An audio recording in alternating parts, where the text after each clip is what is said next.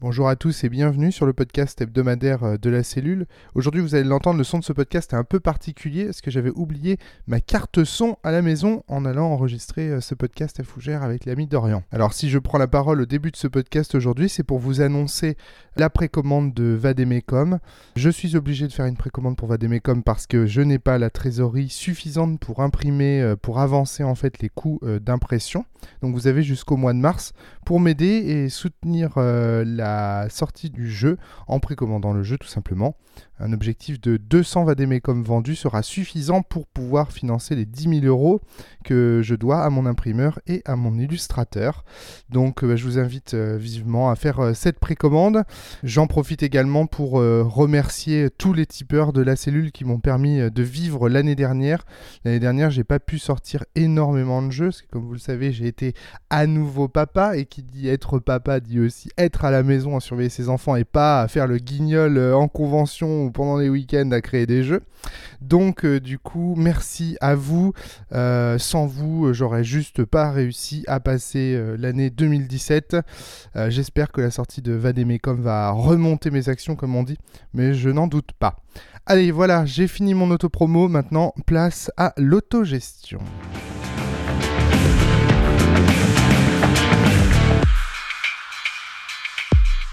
Bonjour à tous et bienvenue sur le podcast hebdomadaire de la cellule avec un son qui vous rappellera des folles années de la cellule, puisqu'aujourd'hui euh, on enregistre avec 100 euh, cartes son uniquement avec l'ordinateur. Je suis en déplacement dans le foyer autogéré de Fougères avec mon ami Dorian. Alors le terme foyer est déjà impropre. Ah d'accord, alors comment est-ce que tu appellerais euh? Alors nous, ça a été pensé comme un centre social autogéré. D'ailleurs, le nom de l'association est XAF. Parce que tu en parles comme le foyer en général, c'est pour ça Non, j'en parle comme le local. Le local, le local. Mais ce qui est aussi une manière de l'appeler impropre, mais c'est parce que c'est comme ça qu'on l'appelait avant de le créer aussi. D'accord, ok. Et nous sommes également avec PA, Pierre-Alexandre, ça va la pêche La pêche, oui. Pierre-Alexandre, c'est un des premiers membres de, euh, alors de ce local, du coup Oui, c'est ça qu'on peut appeler le local, c'est comme ça qu'on l'appelle. Hein. Ok, très bien. Et donc, c'est un peu avec euh, toi, Dorian, qu'on avait parlé de, de faire ce podcast oui, ce que je t'en avais parlé dès tout début, euh, la dernière fois qu'on s'est vu, quand j'étais passé pour un podcast euh, bah, chez toi à la Barreau.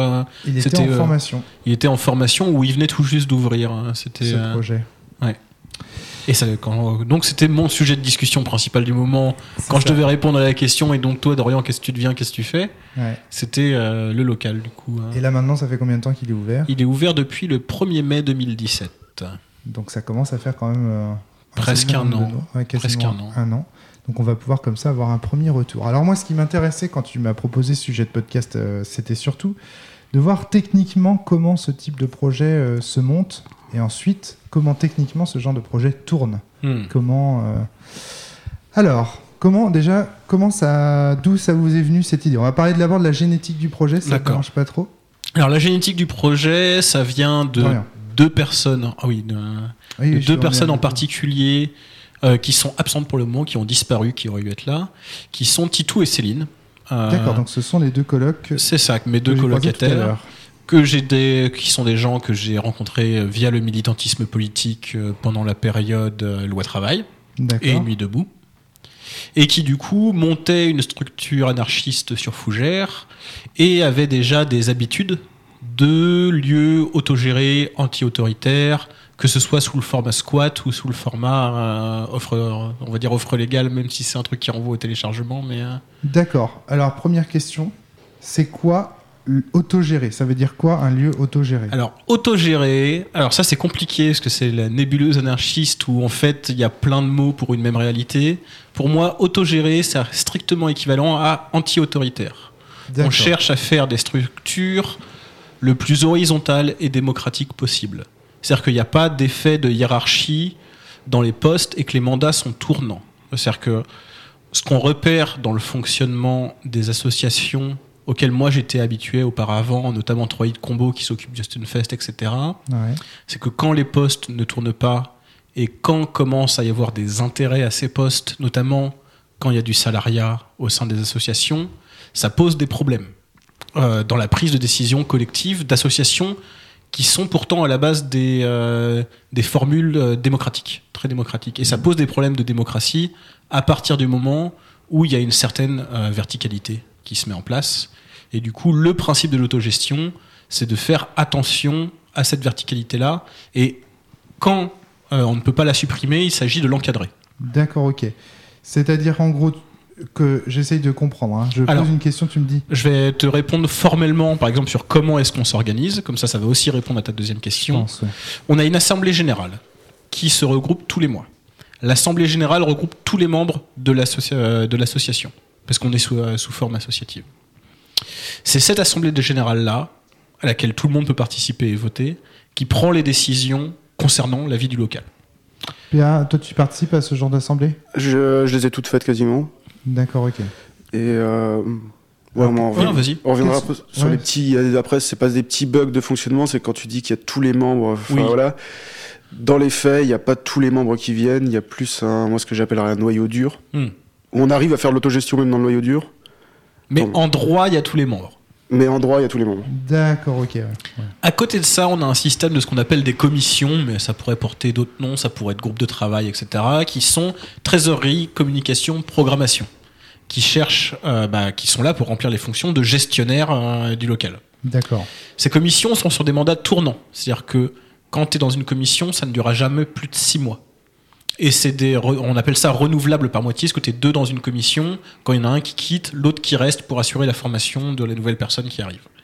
Et le fait que ce soit tournant, ça fait que tu vas occuper plusieurs postes, qu'une même personne, en raison de ses compétences ou de son charisme naturel, ne se retrouve pas à, à avoir- être toujours sur le même poste et à avoir des avantages qui peuvent être liés à ce poste-là. Et surtout, ça assure la formation de tout le monde sur les questions de gestion pour prendre des décisions en AG.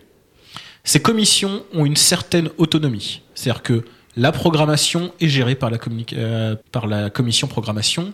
Cependant, les décisions finales reviennent à l'Assemblée générale. C'est-à-dire que si jamais la commission programmation prend une décision, mais qu'en AG, euh, les gens disent bah non, nous en fait ça nous convient pas, c'est l'AG qui aura raison. D'accord, ouais. Donc il y a un aller-retour comme ça entre la commission Oui. et l'Assemblée générale finalement. Le but, c'est d'essayer d'expérimenter de manière radicale la démocratie, en fait. En se disant, ah bah, la démocratie comme idée, c'est bien, parce que si on prend des phrases euh, comme euh, le pouvoir corrompt, le pouvoir absolu corrompt absolument, le problématique, c'est pas les personnes qu'on met au pouvoir, mais c'est le pouvoir en lui-même. De quoi il faut essayer de limiter l'apparition du pouvoir dans le cadre démocratique. D'accord. Sauf que les systèmes autoritaires, ça fait 10 000 ans qu'ils existent, ça fait 10 000 ans qu'ils sont optimisés, parce qu'on a dû faire plein de choses pour que les systèmes autoritaires marchent bien. On a dû unifier la langue, ce qui a été euh, il y a un processus long et douloureux. On a dû avoir des moyens de communication plus efficaces, ce qui fait que maintenant, effectivement, les systèmes autoritaires marchent mieux que des systèmes où il n'y a pas d'autorité. Donc nous, ce qui nous dit, c'est bah, il faut expérimenter plus les systèmes où l'autorité est absente Pour pour pouvoir corriger les défauts, optimiser et espérer atteindre un jour un système aussi efficace que le système auto- autoritaire. Alors rapidement, je tiens juste à préciser, parce que c'est un ADN aujourd'hui évidemment, parce qu'on ne parle pas à proprement parler de jeu de rôle, que tout ça a un Mhm. lien quand même avec le jeu de rôle, c'est ce que je te disais en préparation du podcast euh, d'Orient, parce que euh, dans la définition euh, que personnellement, à titre personnel, je donne du jeu de rôle, c'est une réflexion collective sur des situations possibles.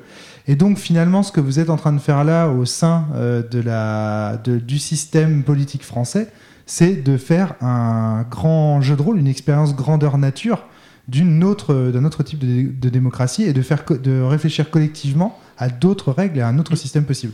Juste pour faire le lien Oui. comme ça rapidement entre le jeu de rôle, parce que généralement je le fais à l'intro, puis là j'ai oublié de le faire. Et donc forcément l'autogestion euh, et toutes les, euh, les démarches de autogestionnaires, euh, de, que ce soit ici pour un local, on verra justement ce que vous, euh, ce que vous produisez, Euh, en tout cas ce que vous, ce que vous faites ici, mais que ce soit pour une entreprise ou pour toute autre démarche, par exemple des- de la restauration d'un bâtiment ancien, etc.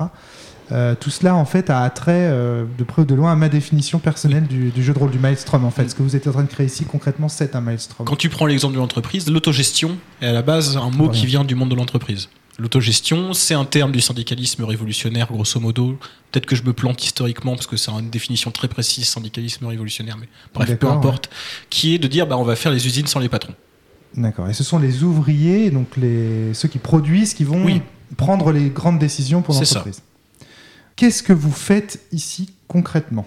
Et quelle était l'ambition que vous aviez quand vous avez créé ce projet de Qu'est-ce que vous vouliez faire ici? Alors, moi, je vais ré- répondre sur la partie qu'est-ce qu'on voulait faire et je vais laisser PA répondre sur la question qu'est-ce qu'on fait exactement. C'est exactement ce que je voulais. Voilà. Alors, qu'est-ce qu'on voulait faire? Comme euh, je te le disais au préalable, c'était penser comme un centre social autogéré. Donc, on voulait fournir les mêmes services qu'un centre social, D'accord. mais sans avoir la question des subventions de l'État, sans avoir la question des papiers à Sans remplir. avoir la question, c'est-à-dire. C'est-à-dire que sans avoir à, euh, quand tu as une association qui vit des subventions de l'État, récupérer les subventions, ça devient un boulot à part entière. D'accord.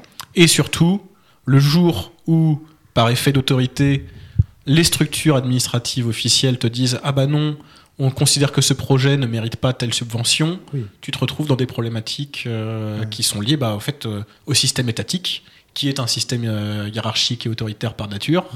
Du coup, il fallait se couper des structures de l'État, Ouais. déjà, et surtout sans la paperasse. C'est-à-dire que les- Ouais, les gens qui, sont- ont besoin des, euh, des services apportés par un centre social, ils ont besoin de savoir s'ils ont droit à ces services. Et pour nous, c'est quelque chose qui était problématique. Et du coup, il s'agissait, nous, dans les projets, c'était cantine populaire, euh, aide euh, pour le droit du travail avec permanence syndicale, activité pour les enfants, euh, activité de socialisation pour les adultes aussi. Et on avait aussi dans l'idée d'un truc qui est encore en train de se faire, d'une laverie à prix libre. Parce qu'on est dans une rue de Fougères qui est une, une rue en rénovation, D'accord. avec euh, beaucoup de précarité euh, du coup dans le coin. Du coup, des gens avec des petits appartements, pas forcément un accès à Internet, parce que pareil, on a un accès euh, gratuit au Wi-Fi dans le local, Mm. pas forcément d'accès à Internet, pas forcément de machine à laver, et les laveries, ça coûte cher. D'accord, ok. Et donc, Tout un tas de services sociaux comme ça que vous ça. assurer. avec deux principes, pas de logique marchande, donc tout est sur du prix- euh, principe de prix libre, et pareil, pas de pas d'effet d'autorité. Excepté pour les. Pierre, Pierre-Alexandre. Excepté pour la littérature, enfin tout ce qui est bouquin, parce que légalement, on est obligé d'avoir un prix fixe sur les livres. C'est Ah. la seule chose qui est imposée, qui nous. Alors les gars, juste par rapport au prix fixe des livres, il y a des tas d'entreprises qui, qui s'arrangent très très bien, euh, en- enfin qui peuvent détourner le truc. Par exemple, euh, euh, il y a des boîtes d'édition qui mettent des prix sous la forme de code. Et le code peut évoluer. Le prix c'est F1. Mais le code de F1, ça peut être euh, 3 euros un jour, 4 euros le lendemain. Enfin, je sais plus exactement comment ça fonctionne, mais. Oui, mais c'est pas le système. enfin, Le, nous, le, le but du système, c'est pas de dégager de la rentabilité, ça, ça aurait Ce été que pour je- voir pour les. Ce que je veux ouais. dire par là, c'est qu'il y a toujours moyen de euh, moyenner. Quoi. Oui. Pourquoi, pourquoi? Ah, c'est marrant ça, que le livre pose euh, ce problème-là. Quoi. Après, c'est du livre neuf aussi. Ah oui, d'accord. Ah oui, donc c'est. Parce que ça, on a une activité bibliothèque, une activité librairie, qui sont deux, euh, deux activités séparées. Parce qu'avant même d'ouvrir le local, Céline et Titou, qui sont donc à l'initiative euh, du peu, avaient Qui eu. Peut-être nous rejoindront en cours de Oui. podcast s'ils arrivent, hein, c'est pas certain. avait eu un deal avec euh, les éditions libertaires qui avait viré tous les livres avec des problèmes d'impression ou des coquilles et nous les ont, de- les ont donnés gratuitement à Céline et D'accord. Titou. Ok. ouais. Parce que, euh, d'où la blague, c'est tu, euh, tu mets deux anarchistes ensemble, ça fait une librairie. C'est un peu vrai. Concrètement, qu'est-ce qui se passe dans ce local du coup, Pierre-Alexandre Voilà, là, il nous a ouais. présenté le grand projet. Alors concrètement, qu'est-ce qui se passe? Ah. Buvez des coups, euh, faites des concerts en fait? Alors, pour le moment, on n'a fait qu'un concert qui s'est bien déroulé. Il y en a un vendredi, euh, on fait encore un concert vendredi. Non, concrètement, on va dire à la semaine, euh, il y a quelques ouvertures. Donc, qui se déroulent en général euh, après le boulot de ceux qui vont faire les ouvertures. Donc, c'est toujours sur la base du volontariat. Donc, les ouvertures, c'est juste ouvrir le local pour que les gens puissent venir boire un café, euh, prendre boisson, une- taper une petite discute, enfin, des choses assez Le tranquilles. local est ouvert, vient qui veut, il y a de la lumière, il fait chaud à l'intérieur, rentrez, discutez quoi. C'est ça, ouais. D'accord. Puis euh, ensuite, sinon, il y a des activités donc, qui sont programmées via la commission de programmation et les AG. Donc, à niveau, on a eu beaucoup des activités. Dorian, lui, il anime, par exemple, un café euh, philo. D'accord, ouais. Euh, moi, j'ai animé un truc sur la biologie, du coup, et la biodiversité. Parce On que est- dans la vie donc euh, Ouais. de tous les jours, si j'ose dire, tu es euh, agronome, c'est bien ça? C'est ça, ouais. Du coup, moi, je me suis intéressé à ces questions-là. On a eu des ateliers d'histoire, on a eu beaucoup de choses sur l'éducation populaire. Du coup, Ouais, on essaye aussi de- d'enseigner différemment des choses que le- nous, on maîtrise, de manière plus académique. D'accord, ouais. et de faire en sorte, enfin moi c'est comme ça que je voyais mon truc, c'était de, par exemple, de ramener les, enfin, de faire en sorte que les gens puissent, euh, en fait ils ont, pour moi ils ont déjà du savoir, euh, pas inné, mais ils ont déjà des savoirs, quelques observations sur la nature par exemple, et on peut les arriver à des grandes théories, tu vois. Je pense que toi c'est pareil pour ton café philo.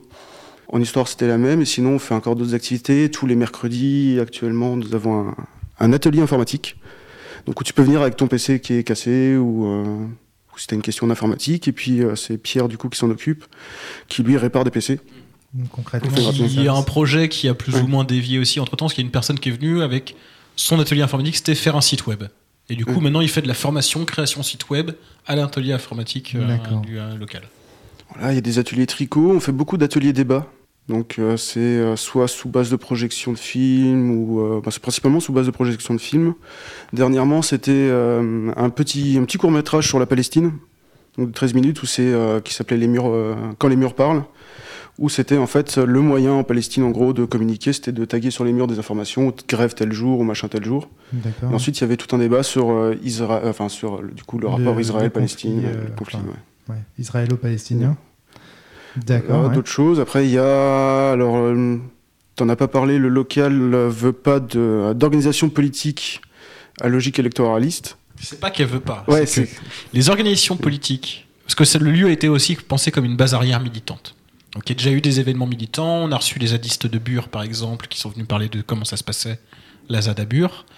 Donc on Les- rappelle hein, que la ZAD de Bure, c'est une zone à défendre qui estente, enfin des gens qui tentent d'empêcher La construction, construction d'un ensevelissement de déchets nucléaires. c'est ça. Mm. Donc d'un laboratoire de traitement des déchets nucléaires, hein. si c'est le terme officiel, c'est ça. D'accord. Et par contre, on s'est dit, bah, il y a des forces électoralistes qui sont plus ou moins des copains politiques, comme le NPA ou la France Insoumise, même si au final ça s'est mal passé avec la France Insoumise, on n'est pas très copains, mais peu importe, c'est pas un détail important. On s'est dit, d'accord pour qu'ils fassent des choses dans le local, à condition que ce ne soit pas à visée électoraliste, même si eux-mêmes sont des partis électoralistes. Alors comment tu fais ça concrètement? Bah, Comment ça veut- t'empêches euh, Euh, alors déjà, c'est-à-dire période de campagne, pas d'événement du NPA euh, dans le local. Ah oui, c'est-à-dire par exemple, euh, ils- concrètement, ils ont pas, on- vous avez pas le droit d'inviter un candidat ici Oui, pour qu'il fasse Oui, euh, faut- un meeting. faut quoi. pas que ça appelle à voter pour le candidat, euh, parce que le... déjà ça arbitraient des gens, et surtout euh, la question de de du vote électif fait pas unanimité euh, et pas une question qui fait. euh, Oui, l'unanimité ici, L'unanimité au sein du local, les c'est ça. Ouais, vous êtes, vous êtes d'une manière générale assez sceptique vis-à-vis du fonctionnement démocratique en France aujourd'hui. Alors il y a une position qui est, euh, c'est pas notre problème. De rien. Ça, les questions électorales, c'est pas notre problème. Les gens votent ce qu'ils veulent, les gens votent s'ils veulent. C'est pas juste nous, on s'en fout. Hmm. Pas de position sur le. C'est-à-dire que c'est ça, c'est aucun lien avec la politique électorale. Même si c'est un lieu éminemment politique qui est là pour faire de la politique. C'est comme si euh, vous n'aviez pas envie, même si vous voulez. Ouais, c'est comme si vous n'aviez pas envie de voir les débats politiques euh, du monde autour euh, influencer euh, le mini-monde, que, le microcosme que vous êtes en train de créer ici. Bah, ça changerait les règles qu'on est en train d'essayer d'expérimenter. D'accord, ok.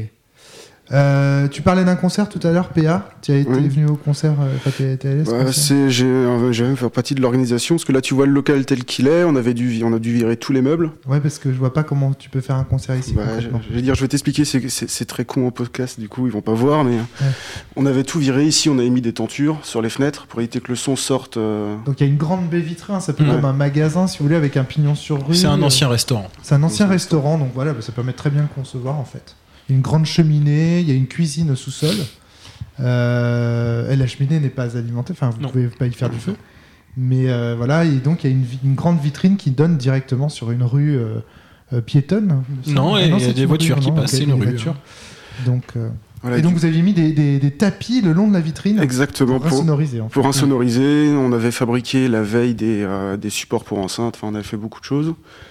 Et c'était un concert. On était combien 15 Une 20. quinzaine. Une quinzaine. Et sur les, les concerts, c'est- on a, on a eu l'aide d'une autre association foucheresse Oui, qui s'appelle la 8ème Avenue, qui elle organise des concerts régulièrement. Et ils sont venus euh, sonoriser la pièce. Ok, d'accord, très bien. Euh, concrètement, dans un projet politique comme celui-là, qu'est-ce que ça apporte de faire un concert? Ça, ça offre de la visibilité C'est dans quel, Bah- objectif, quel est l'objectif d'un... C'est c'est créer de la sociabilité. Ouais, voilà, c'est ça. Nous, c'est euh, c'est la- c'est, euh, quand on disait centre social, c'est aussi du coup c'est ça aussi, c'est créer des sensibilités. Pour, on a quand même beaucoup de gens qui sont isolés, qui viennent au local. D'ailleurs, il y a une, une activité qui a été un nouvel an pour les gens qui n'ont pas de nouvel an prévu ailleurs. Donc il y a eu le nouvel an de fêter au local. Par Donc c'est une fête euh, gratuite pour tous finalement. euh, qui est Bah, une prix libre, hein, prix libre. toujours la logique du prix libre. à prix libre. D'accord. Donc c'est financièrement, c'est grâce à ces prix libres que l'association, le local vit. Pour avoir le droit de proposer des activités, il faut être membre du local et être membre Là, c'est sur une cotisation, mais qui est aussi à prix libre à partir de 1 euro pour des questions de comptabilité Et évidentes. annuel hein, Euh, c'est par mois. C'est mensuel ou annuel, tu choisis. Sauf les, alors, sauf les associations, les organisations politiques ou syndicales qui, elles, payent à l'année. D'accord, ok. Et là, encore une fois, pour des raisons de, Hmm. leur comptabilité à elles. Ouais. Ok, très bien. Euh, tu parlais d'une charte tout à l'heure aussi, Dorian, Oui. que vous avez dû élaborer Qui au moment de la euh, création. affiché au mur, ouais. Ouais, ça, ça Euh, m'intéresse de savoir comment. ouais, parce que le, le problème de la démocratie, qui est quelque chose qui a été vu dans l'histoire, c'est que le modèle démocratique peut être utilisé à des fins non démocratiques. C'est-à-dire qu'on pourrait se retrouver dans un cas où l'Assemblée générale décide démocratiquement de donner les pleins pouvoirs au trésorier, parce que c'est celui qui a la meilleure vision à long terme de ce que peut faire le local. Donc il fallait empêcher ça. Du coup, c'est pour ça qu'on a dans la charte et dans le règlement interne du, euh, du local cherché à éviter ces questions-là plus imposer euh, des règles basiques de savoir-vivre et de comportement euh, non sexistes, non racistes, non homophobes au sein du local. Sachant que pareil, ça a été pensé, vu qu'on s'est dit, bah oui, mais même sur quelqu'un, un utilisateur par exemple qui ferait des remarques sexistes, l'exclusion directe, c'est pas quelque chose qu'on souhaite. Bah. L'idée, c'est de faire de la pédagogie avant d'arriver à sévir, mais il faut quand même, malgré tout, qu'on ait les moyens de sévir si quelqu'un, malgré nos efforts pédagogiques, persiste à faire des remarques racistes ou faire des remarques euh, sexistes ou autres. Ouais, D'accord, ok. Là, encore une fois, l'idée, c'est aussi de faire de l'éducation populaire. Et donc, si quelqu'un a tel tel comportement, ne pas dégager euh, la personne directe, mais de. ok, De, de- de- par contre, de se laisser le loisir de le faire, hein, d'avoir les moyens de le faire, même si c'est pas automatique. Et tu disais que même euh, chaque terme de la charte avait été choisi euh, vraiment minutieusement, avait prêté à débat et compagnie. euh. Oui, parce que par, par exemple, quand on. Pour nous, c'était important de dire que c'était un projet, malgré tout, avec une volonté politique claire, même si le lieu en lui-même n'est pas politicien. C'est-à-dire que si quelqu'un vient comme utilisateur du, euh, du lieu et que c'est pas un anarchiste, qu'il n'a pas du tout envie de s'intéresser aux idées politiques qu'on défend à côté, qu'à cela ne tienne. Hmm. C'est pas notre but, c'est pas de faire du prosélytisme. Ceci dit, notre but euh, doit être, et, euh, on voulait pas faire semblant, par exemple, parce qu'il y a, c'est parfois certaines activités comme ça. On pense à des universités populaires ou d'autres sont des euh, vitrines en fait pour pouvoir après derrière faire du prosélytisme pour tel ou tel euh, tel Hmm, tel, courant politique. Ce n'est pas notre but. Mais notre but affiché, malgré tout, c'est de le faire sur un modèle qu'on appelle libertaire et qui, qui regroupe plusieurs termes qu'on a tenu à mettre dans la charte, notamment anticapitaliste, euh, anti-autoritaire Ouais. et euh, révolutionnaire. Et c'est le terme révolutionnaire, qui avait ouais. fait débat Hmm. au moment de la création de la charte. Avec certains qui disaient que c'était un mot repoussoir qui faisait peur. Qu'est-ce que vous produisez ici selon vous? C'est Déjà- c'est compliqué. hein. Ouais, c'est une question très compliquée. Non, je dirais déjà on crée du lien social. Parce que Dorian en a parlé, toutes les personnes isolées de. Beaucoup de personnes isolées viennent ici. Elles retrouvent une certaine sociabilité avec d'autres personnes, etc. Sans qu'il y ait de. euh, d'arrière-pensée ou de jugement sur elles. Enfin, Hmm. voilà. Bon, après, il y a aussi. On crée ça, on crée du savoir ou des nouvelles perspectives, je pense, aux gens. Je, je- je m'exprime peut-être pas très bien, mais. euh, Je pense qu'on comprend bien quand même. ouais, voilà. Si, si- si je trouve que tu t'exprimes mal, je, je pose- poserai des questions naïves, t'inquiète pas. Non, non, ça va. Non, voilà, du bien. coup, que des gens puissent euh, comprendre que, euh, vu qu'on fait de l'horizontalité, on peut tous apporter quelque chose, une pierre à l'édifice, euh, quel que soit notre niveau, notre passif, enfin, tout ça, on arrive à faire quelque chose euh, tous ensemble, et puis euh, à avancer tranquillement. Je pense que c'est un apport dans la tête des gens de se dire que finalement, on peut tous faire quelque chose. Ouais. Donc finalement, ça offre aussi de la, de la confiance en soi, du sens, se dire ouais, tiens, au sein de cette euh, communauté, une compétence que je n'avais jamais réussi à valoriser parce qu'elle n'est pas valorisée dans le monde dehors, bah dans le local, elle peut avoir euh, une utilité, euh, compagnie quoi. Par exemple. Et moi, Il y je a aussi trouve des gens qui sont foncièrement, pardon, excuse-moi Dorian, qui sont foncièrement allergiques justement au mécanisme d'autorité. Moi, je- je- j'ai connu des gens qui étaient de très très bons artisans, mais qui ne voulaient travailler avec concrètement aucun patron, Mm. qui voulaient travailler dans un cadre sécure en fait, parce qu'ils avaient subi euh, des traumatismes, des pressions, euh, euh, des, euh, dans leur histoire, dans leur vécu personnel, et qui du coup s'adaptaient très très bien à ce modèle autogéré, et du coup retrouvaient en fait leur capacité de travail dans ce contexte-là. Il y a des gens qui ont besoin en fait de, de l'absence d'autorité pour bien travailler en fait concrètement. Parce que c'est Et dans ce que je trouve Ouais. que ça produit aussi, c'est que j'avais beaucoup d'idées, moi, en tête, qui restaient du domaine de l'abstrait. On va prendre un exemple typique, l'antipsychiatrie. J'ai été convaincu par les arguments antipsychiatriques en me disant bah oui, mais malgré tout, les gens avec des pathologies mentales, ils devraient avoir une participation comme les autres au sein de la société, etc. Mais on a une société qui est organisée de telle sorte que les gens avec des pathologies mentales, on les parque dans un coin qu'on appelle un asile et on les voit jamais Ils sont dans exclus, l'espace public. Mm. Il s'avère que dans le local, on a plusieurs personnes avec des pathologies mentales plus ou moins lourdes qui participent, qui viennent parfois aux âgés, etc., et qui participent du coup vraiment à la vie du local. Et donc là, maintenant, j'arrive. C'est quelque chose qui donne de la chair à cette idée de, bah ok, comment est-ce qu'on fait une démocratie avec des gens qui ont des, comportements qui dévient de très loin de- des normes des comportements qui sont même euh, dans le groupe euh, qui s'installe, parce qu'on a tous des normes comportementales, et il y a des gens qui dévient de ces normes-là.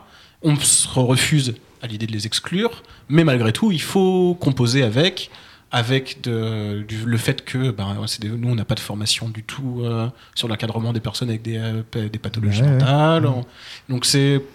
Donc c'est un laboratoire aussi pour ça. Oui, Oui, oui. Et pour expérimenter, faire l'expérience de, des belles idées qu'on défend euh, tous les deux, tous les trois, à 3 heures du matin, autour d'une bonne bière, en disant Ah ben, il faudrait plus de ci, plus de ça dans la démocratie.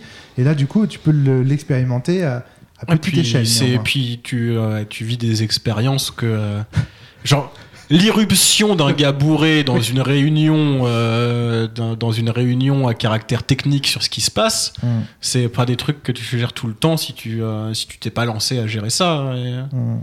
Ouais, bien sûr. Euh, concrètement, quand on, quand on parle d'autogestion dans le monde dehors, dans le monde de- dehors, ce qu'on voit, c'est euh, on se dit bon bah c'est des mecs qui parlent beaucoup euh, pour euh, faire peu. Euh, et c'est un concert, en gros, c'est des mecs qui font la fête, euh, qui boivent des coups et euh, qui refont le monde jusqu'à 3h du matin, mais euh, ils font pas grand chose de, de concret. Est-ce que tu as l'impression que. Enfin, est-ce que vous deux, vous avez l'impression qu'ici vous faites un peu plus? Qu'est-ce que vous répondriez aux gens qui disent que vous êtes des glandeurs hein, qui, qui... Il y a quand même cette image, quoi. L'autogestionnaire, c'est le type qui va. euh, Oui, ouais, mais c'est une image que j'avais aussi. Moi, je, les premières semaines que j'ai passées avec Titou et Céline, je me moquais de leur, euh, je me foutais de leur gueule en leur disant, mais l'auto- l'autogestion, c'est la fête à la saucisse. Bah ouais. Parce qu'effectivement, ce que j'avais surtout vu produit par l'autogestion, c'était des barbecues. Mais même maintenant, je me dirais, ouais, en fait, déjà un barbecue, c'est pas mal.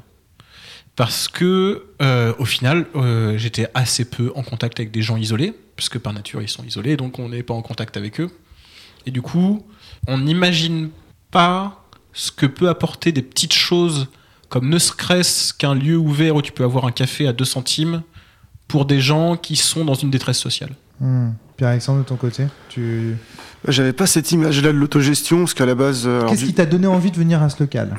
Qu'est-ce qui t'a donné envie, du coup, peut-être euh, Ouais. prendre ça comme ça? Ouais, bah, il y a très longtemps, je suis pas très vieux, mais euh, il y a longtemps, moi je suis alsacien à la base et je côtoyais le, le milieu en général, on va dire alternatif. Donc j'ai un peu squatté à la maison Mimir, qui est sur des bases d'autogestion un peu différentes, mais euh, qui sont sur des bases d'autogestion, la salle de concert Le Molodoy, et ce genre de choses. Et du coup, moi j'ai dû déménager, déménager ici pour, euh, pour mon taf. D'accord, ouais. Et euh, j'avais pas une vie sociale très forte parce que je travaille beaucoup. Enfin, voilà. Puis j'ai appris d'un coup sur le net qu'il y avait ce local-là, autogéré, etc. Moi, les idées me plaisent euh, énormément. ouais.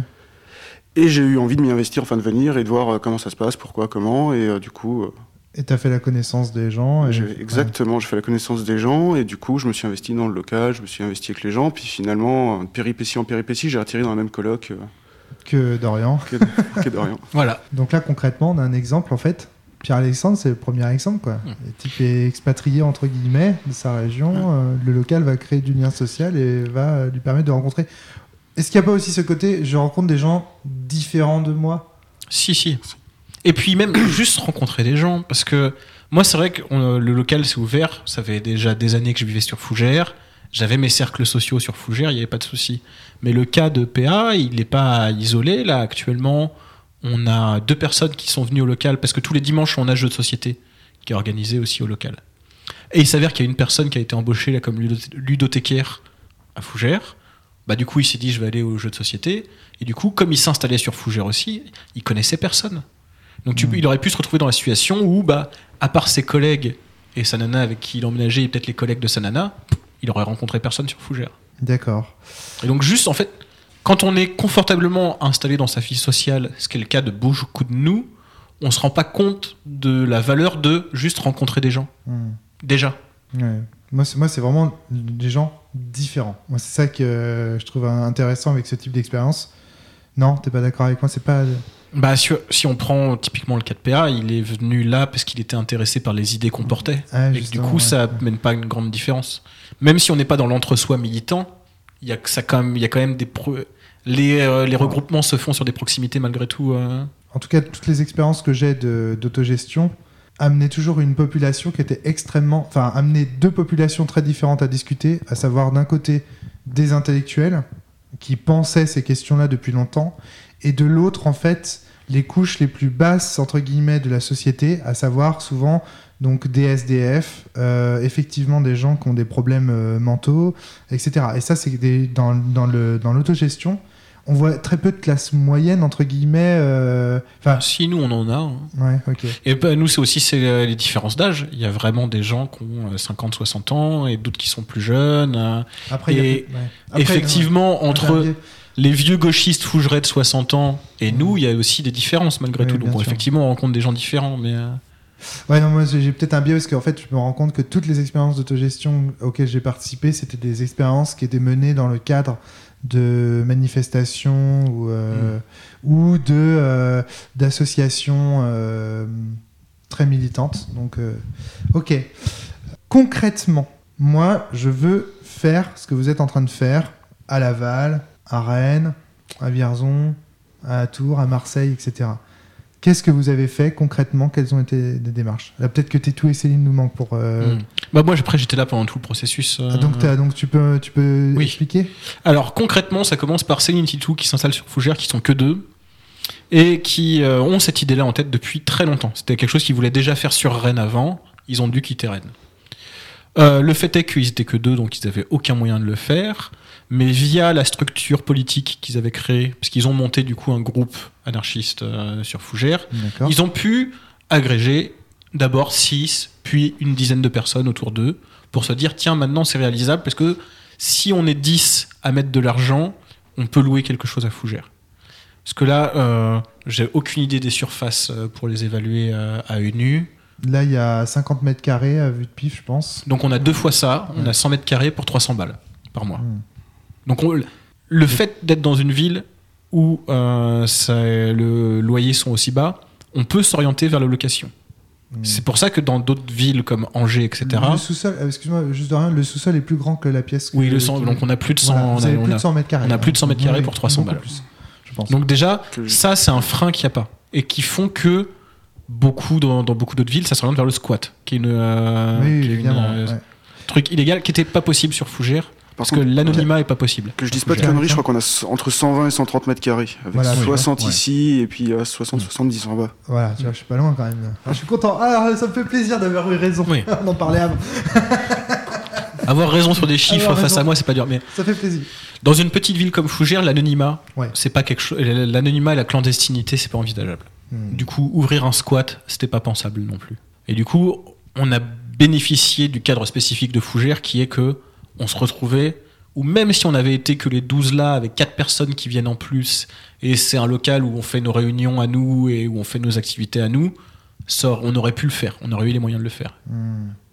Attends, ça veut dire que concrètement, il y a 10 personnes euh, qui sont locataires du local dans lequel nous sommes. Non, c'est une association qui est locataire du local dans lequel nous sommes. Hmm, D'accord. Mais une Mais- association qui paie le loyer grâce aux cotisations des membres de l'association, Des membres de l'association, qui étaient une dizaine au début.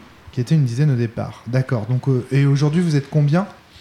Une soixantaine Ouais, une soixantaine, euh, une soixantaine de membres et sur la liste de diffusion, donc c'est les membres plus euh, les gens qui sont intéressés par les, Les activités, utilisateurs, les ouais. utilisateurs div- divers, on doit être 160 ou 170. Vous n'avez aucune difficulté à payer le loyer? C'est c'est facile Pas à payer le loyer.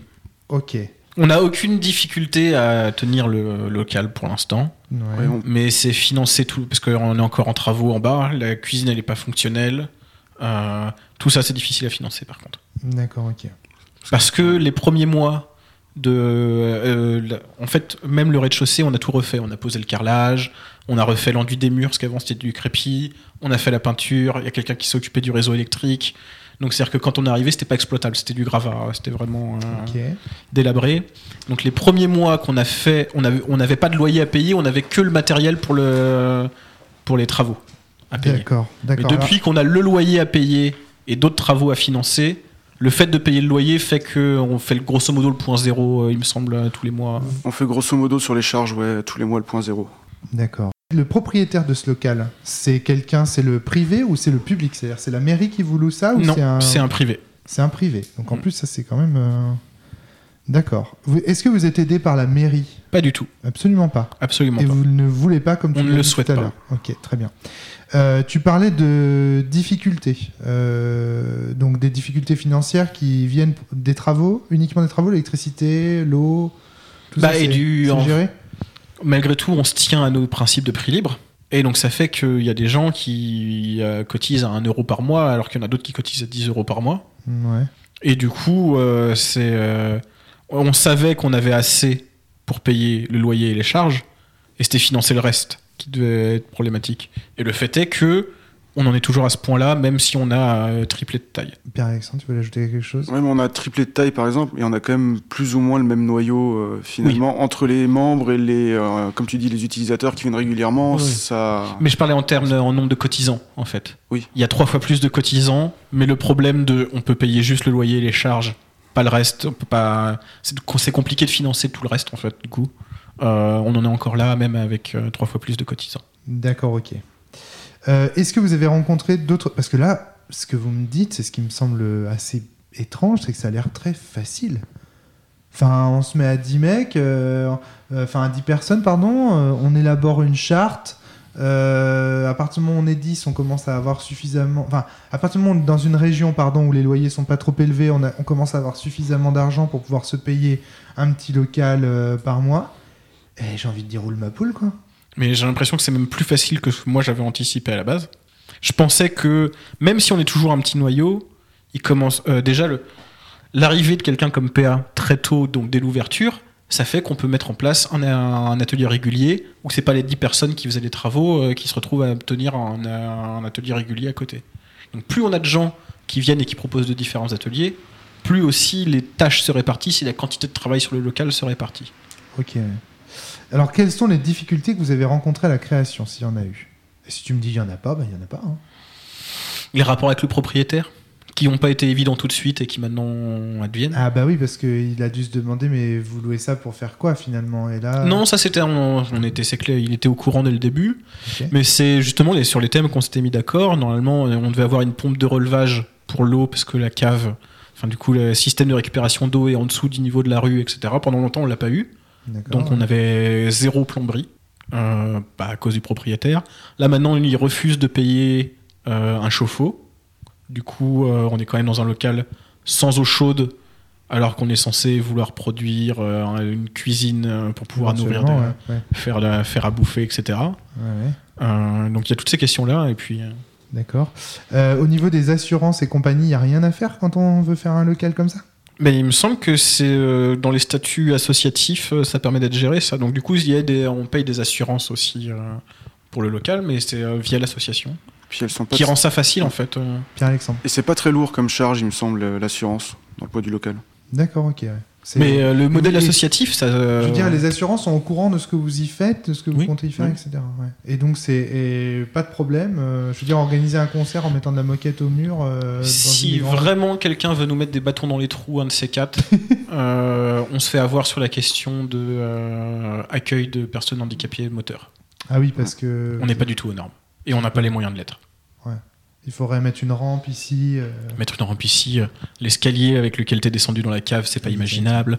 L'accès aux toilettes, c'est compliqué. Il n'y a Ouais. aucune porte qui a la bonne taille pour faire passer un fauteuil. euh, c'est Ah ouais, et là, ça coûterait pour le coup très très cher. Et là, les finances. euh, Ah ouais, c'est un, un peu impossible. hein. Je te dis, on n'aurait même pas les moyens d'être aux normes au niveau des handicapés moteurs. Absolument pas. Ok. Aucune aucune, euh, aucun problème au local avec le voisinage, des gens qui se sont dit, mais attendez, qu'est-ce que c'est que ce truc euh, Non. Euh, on a des. C'est impressionnant. C'est même, même pas des problèmes, mais euh, d'autres associations. euh, Il y a d'autres associations dans Fougères, certaines avec lesquelles on s'entend très bien, et d'autres qui se mettent dans des postures un peu de concurrence. Ouais, mais elles se sont mis elles-mêmes dans une. Oui. elles se sont mises elles-mêmes dans une posture de concurrence, alors que Oui, vous, ouais. voilà, Le- on bah, en le- concurrence, on est en plus, on pense plus. Enfin, tu me diras si je, voilà, je pense qu'on pense plus synergie que concurrence entre entre initiatives D'accord, ok. globalement. Typiquement, le, le centre social de Fougères, refusent de, qu'on y dépose notre programme. Alors ça, c'était un autre truc euh, dont je voulais parler avec vous, c'est pour la communication sur les événements et les différentes activités que vous proposez. Est-ce que vous avez un système de communication Euh, Comment vous faites? Alors, on a un programme Comment ça papier. fait que vous ayez 60 membres déjà ça, c'est- c'est- On a un programme papier qui est imprimé et euh, parfois distribué, boîté dans les boîtes, euh, dans les boîtes aux lettres. Euh, on a Facebook et on a la presse locale, euh, la chronique républicaine, qui euh, quasiment toutes les semaines euh, publie au moins un des événements de notre programme qu'on leur envoie toutes les semaines. Donc là aussi, c'est-à-dire que d'abord, d'un point de vue foncier, le prix n'est pas élevé, mais Mm. il y a aussi ici un terrain euh, local, de presse locale, etc., qui vous soutiennent. Oui, C'est ça, c'est intéressant, non? Mais c'est la chronique républicaine publie les trucs pour les associations. Donc c'est parce, qu'on est une association ah oui, comme les autres comme les autres. euh, que euh, on a accès à ce service-là. D'accord. Mais il semble qu'on vous mette aucun bâton dans les roues, quoi. Aucun. Donc en fait, moi ce que je retiens de ça, parce que j'ai eu l'occasion de parler avec beaucoup de gens qui avaient des projets anarchistes, euh, autogestionnaires, etc., c'est qu'en fait, ce qui vous sauve dans cette affaire, c'est que vous êtes euh, dans les clous du point de vue de l'État. Vous êtes locataire de... Parce que moi, toutes les expériences d'autogestion que... dont j'ai entendu parler à côté sont souvent des squats dont les gens ne sont pas propriétaires. Que ce soit sur des ZAD ou dans, sur Mm. des terrains agricoles inoccupés, dans des friches industrielles euh, ou même en centre-ville et compagnie, ils ne sont pas propriétaires. Et donc à un moment donné vient le rapport de force avec euh, finalement les, les pouvoirs publics. Alors qu'ici, bah non, vous êtes une association euh, comme les autres. C'était pas du tout, comme je te l'ai dit tout à l'heure, hein, c'était pas du tout envisageable. Dans une ville à l'échelle de Fougères, tu peux pas être clandestin. Ouais, d'accord. Enfin, pas, pas, pas sur quelque chose comme ça. Tu peux être clandestin si t'es dealer de drogue. Je pense que tu peux faire pousser chez toi et revendre euh, sans que ça se voit. Mais euh, clandestin sur un squat, ça me semble compliqué. Puisqu'on avait, on avait réfléchi, hein, ça a été une piste envisagée, le squat, où on s'est dit, tiens, il y a, il y a les locaux de l'ancienne Banque de France à Fougères qui sont tout vides euh, depuis des dizaines d'années. euh, il me semble qu'on est plus ou moins en capacité de l'ouvrir et de l'occuper. euh, pourquoi est-ce qu'on le ferait pas? Puis tu, tu me diras si je me trompe, mais c'est aussi euh, l'image squat qui rebutait un peu les membres à la base. Enfin, tu vois, quand t'es quelqu'un de lambda, c'est plus facile de rentrer dans un local type comme tu le vois celui-là, Ouais. que de rentrer dans quelque chose dont tu sais que c'est un squat et que c'est illégal, même si c'est porteur des mêmes idées, etc. Ouais, bien sûr. Et c'est aussi que dans la phase de développement du projet, on a regardé comment ça se passait ailleurs. Parce qu'on n'est pas le premier de requel autogéré en France. euh, Bien sûr. ouais. Et on a notamment regardé euh, certaines expériences à Angers et à Montpellier, où, qui étaient en squat, le, comme c'était des activités qui étaient associatives malgré tout et qui intéressaient la, la mairie, euh, c'est devenu un espèce de squat légal, c'est-à-dire qu'un squat où on les emmerdait pas. Mais le jour où la mairie a eu un programme de rénovation du quartier, on leur a dit bah maintenant c'est dehors les cocos. Ouais, ouais, bien sûr. ouais. Donc c'est là que la- l'autorité euh, du pouvoir public revient et dit bah non, maintenant c'est comme ça et pas autrement. quoi. Mm. Est-ce que vous avez rencontré des difficultés humaines? Tu parlais des difficultés avec les gens qui ont des problèmes euh, mentaux, euh, des handicaps divers? Rien qui se soit posé vraiment concrètement pour l'instant, mais on, ça nous a f- obligé à nous poser la question de s'il y a des cas problématiques qui se posent. Voilà, c'est ça, ouais. Parce que souvent, en fait, pourquoi je te pose cette question-là? Parce que autre chose qui revient très souvent dans les expériences autogestionnaires, c'est euh, à un moment donné, il va falloir euh, faire usage de la force. Il y a une force, euh, tu vois. la- le- une des vraies problématiques de l'anarchie, c'est la légitimité de la, de la force. De la, Mm. C'est vraiment un- une. euh, qui peut faire du mal euh, aux, aux autres et pour quelle raison Mm. en fait? Parce qu'à un moment donné où bah, si quelqu'un par exemple fait du mal à l'un des membres de l'association, euh, il, est, il, est, il est bourré au cours du concert, et il tape quelqu'un, euh, s'il n'y a pas de service d'ordre, tu vois, pour Oui. sortir la personne, ça va poser un certain nombre de problèmes. Donc ça, est-ce que vous avez résolu ces problèmes-là ou est-ce que juste ça s'est pas posé, tu vois? Euh, ça s'est pas vraiment posé, parce que euh, on va rentrer dans les détails. On a un utilisateur qui a des problèmes de fixation érotique sur les inséminations artificielles de bovins, D'accord, ouais. qui venait regarder des vidéos d'insémination artificielle au local, où il avait accès à Internet. D'accord, ouais. On lui a juste demandé de pas le faire, il a arrêté de le faire. Parce qu'on lui a dit, bah écoute, euh, il y a des enfants euh, qui ont, y, il y a parfois des activités pour les enfants. Quand tu dis on lui a demandé, qui C'est-à-dire en AG, C'est ça a été discuté en AG euh, ça a été discuté en AG, puis il y a quelqu'un qui allait lui dire, euh, tout simplement, un jour où il y avait une activité pour les enfants, bah écoute, ce serait mieux qu'il n'y ait pas sur l'écran de l'ordinateur un monsieur avec la main dans le cul de la vache. euh. D'accord, ok. Pierre-Alexandre, des expériences comme ça lors de l'organisation du concert Il n'y a pas eu de problème? Euh, Lors du concert, il n'y a pas eu de problème. On a juste eu des problèmes avec un. C'est un fasciste dans la rue. euh, Oui. Qui est venu deux, trois fois tenir des propos sexistes, ou une fois, ça nous a fait extrêmement rire. Bah, on était en train de préparer le concert, de monter les, les trucs pour les, les enceintes. Donc on était en train de bosser littéralement, tu vois, dans le- les mains dans le cambouis. Et il est venu, on avait la porte ouverte pour nous dire qu'on était des feignants alors qu'il était bourré à 14h de l'après-midi, tu vois. Oui, mais c'est le même quand, quand je parlais d'une réunion qui a interrompu par Oui. un gars bourré, c'est il y a des problèmes d'alcoolisme à Fougères, faut pas euh, se mentir. Et, euh, Alors nous, on sert pas d'alcool au local, ex- hormis pour les concerts. D'accord. Et du coup, ça règle pas mal de problèmes. Parce que du coup, c'est vrai que la première fois que ce gars-là est venu au local, c'est il voulait quelque chose à boire, on lui a dit bah on a que du café. Donc il a pris un café et après du coup il a tendance à moins revenir du simple fait qu'on lui euh, serve pas d'alcool. hein. Ouais, d'accord. Bah, pourquoi je vous pose ces questions-là? Parce que c'est souvent considéré comme un peu les limites de l'autogestion. Euh, À un moment donné, comment on fait pour gérer les cas problématiques? Alors- S'il faut à chaque fois passer par une AG, euh, quand il y a une urgence, comment on fait, euh, etc. etc. Le cas le plus problématique, les cas les plus problématiques qu'on ait eu, je pense à un en fait, euh, qui en fait n'a pas d'effet sur la manière dont ça marche, mais euh, peut avoir des effets à long terme si c'est quelque chose qui se reproduit ou massivement. C'est quelqu'un qui s'est retrouvé à la rue, qui est venu au local, qui s'est impliqué dans la vie du local tant qu'il avait besoin des services, mais qui proposait aussi du coup, qui s'impliquait vraiment dans la vie du local tant qu'il avait besoin de ses services. Ouais. Et le jour où il a retrouvé un appartement, on l'a plus jamais vu. Et alors, euh, pourquoi c'est un problème? Pourquoi c'est problématique? Parce que c'est du coup euh, l'idée que, euh, en fait, quand, dès que quelqu'un s'implique dans la vie du local, ça décharge le travail pour tout le monde. Et du coup, ça fait du bien. Et donc, les gens qui se désimpliquent, si ça arrivait massivement, plein de gens qui d'un coup viennent plus, ça fait que les gens qui restent retrouvent avec masse de travail en plus supplémentaire. hein. D'accord. C'est le problème de l'autogestion. Comme tu répartis la responsabilité, le jour où il y a des gens qui partent, quand c'est un de temps en temps, ça va. Mais si massivement des gens arrêtent de venir, ça augmente la charge de responsabilité Sur de toutes les personnes qui restent. Et c'est un vrai problème qui se pose euh, dans tous ces lieux-là, c'est la fatigue que ça entraîne chez les gens. Hmm. Et en fait, comme c'est fatigant, les gens arrêtent. Comme les gens arrêtent, c'est plus fatigant pour les gens Donc, qui une restent. espèce de cercle coup- vicieux en fait. Oui, c'est un vrai risque. Ça, on, peut, on peut entrer dans un cercle vicieux et inversement dans un cercle vertueux s'il y a de plus en plus de gens. C'est ça. Exactement. Mais moi, je peux parler de ce cas-là parce que Ah, j'étais dans la commission communication et programmation à ce moment-là. Donc, euh, c'est une commission, on doit être trois personnes parce qu'on doit gérer à la fois la communication et la programmation. Ouais. Donc, gérer tout ce qu'on dont on t'a parlé Donc à ce avant. moment-là, c'est quand il y a eu cette personne qui est venue, qui s'est investie. Et qui a un coup Exactement. est parti. Puis, elle est partie. Du coup, on s'est retrouvé euh, deux personnes à gérer un truc. On doit, on doit être au moins trois. Tu vois, à gérer. Et là, on n'était que deux, sachant que moi, je travaille beaucoup et que l'autre personne travaille beaucoup. D'accord, ouais. Et en fait, on s'est retrouvé avec une euh, surcharge de travail à côté. D'accord. ouais. Bon, des camarades nous ont aidés, tu- tu vois, mais euh, globalement, ça, ouais, ça nous a extrêmement. Moi, ça m'a beaucoup fatigué. Je sais que ça a fatigué pas mal euh, La l'autre deuxième personne. personne. ouais. Très bien, ouais. Et euh, j'avoue que ça, ça a été un cas assez problématique, du coup. euh, Ah, Et ça, pour pour être clair, si ça avait été un simple utilisateur du local, qui était venu tant qu'il avait besoin et qui était reparti après, ça aurait été moins gênant que le fait qu'il se soit impliqué et qu'il ait pris des responsabilités. D'accord, ouais. Et que le jour où il plus eu besoin des services, il a arrêté. Il a pas simplement arrêté de jouir des services, il a arrêté aussi de prendre les responsabilités qu'il avait prises. D'accord, ouais. Ok. C'est compliqué, c'est, c'est- parce que là, ça peut être entendu ce que tu es en train de dire comme une invitation à juste euh, venir. euh, tu vois, quand j'en ai besoin et euh, sans m'impliquer de- davantage que ça, quoi.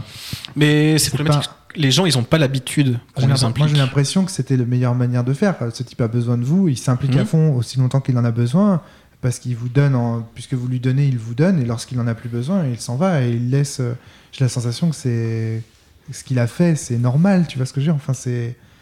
Bah, d'un point de vue, euh, on va dire socialiste, euh, c'est un peu de la captation et de l'accumulation en fait de.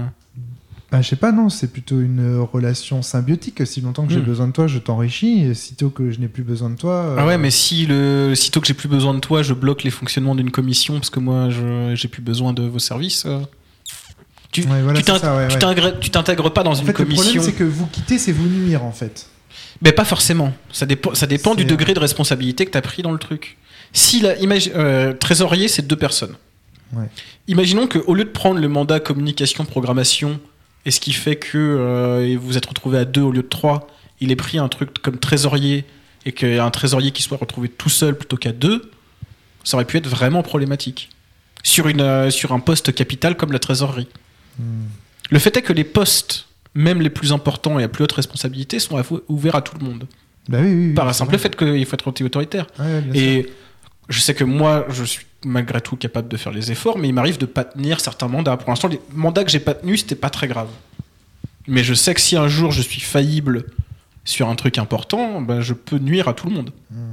C'est, euh, oui, c'est ça, c'est que il y a des moments où à partir du moment où tu, euh, tu partages la responsabilité aussi, bah, tu jouis plus de ce confort de pouvoir être juste de, un poste où t'as pas de responsabilité, qui sont les postes que moi j'aime bien souvent. D'accord. Mais supprimer le pouvoir, ça veut dire aussi le répartir, en fait, et répartir le pouvoir, c'est aussi répartir la responsabilité. Nous, très souvent dans le monde de l'édition, je change, du- je change de sujet, sauf si euh, tu voulais. Non, euh, c'est bon, vas-y. Euh, nous, souvent dans le monde de l'édition, on se pose la question du prix libre. C'est quelque chose qui, euh, évidemment, euh, dans l'édition de jeux de rôle dans lequel il y a- énormément de, de militants, euh, c'est des questions qu'on se pose, notamment pour l'accès à certains types de jeux. Est-ce qu'il faut euh, les vendre ou pas, sachant que parfois euh, bah, les gens n'ont pas forcément les moyens en fait de tout simplement de les acheter. Donc ça, c'est des questions qui se posent. Il y a certains auteurs qui ont fait le choix justement de vendre leurs jeux à prix libre. Là, vous faites l'expérience du prix libre à, à hauteur, à échelle d'une association, d'un local, avec les mois d'expérience euh, que vous venez de vivre. Qu'est-ce que vous pouvez euh, dire de ce système? Ça fonctionne bien ou pas?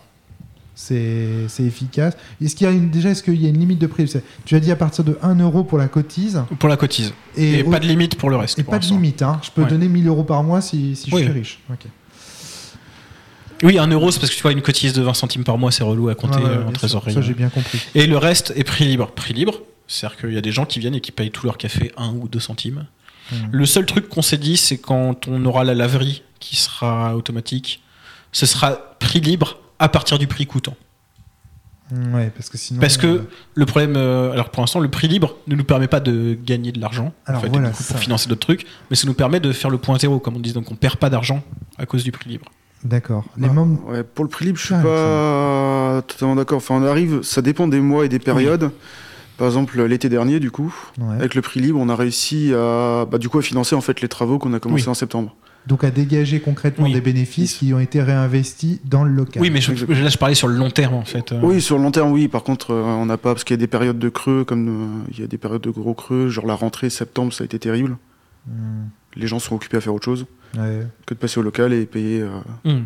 mettre une pièce dans le café. Enfin voilà. bien sûr. ouais. Pareil, pour prendre des cas concrets sans dire de nom, une personne qui paye 2 centimes tous ses cafés, le soir où il y a un concert avec de la bière avec un prix minimum, il va payer sa bière 2 euros, etc. Et du coup, à ce moment-là, euh, quand tu fixes un prix minimum, tu règles le problème tout de suite. hein. Ouais, d'accord. Donc là, vous, votre solution, c'est prix libre.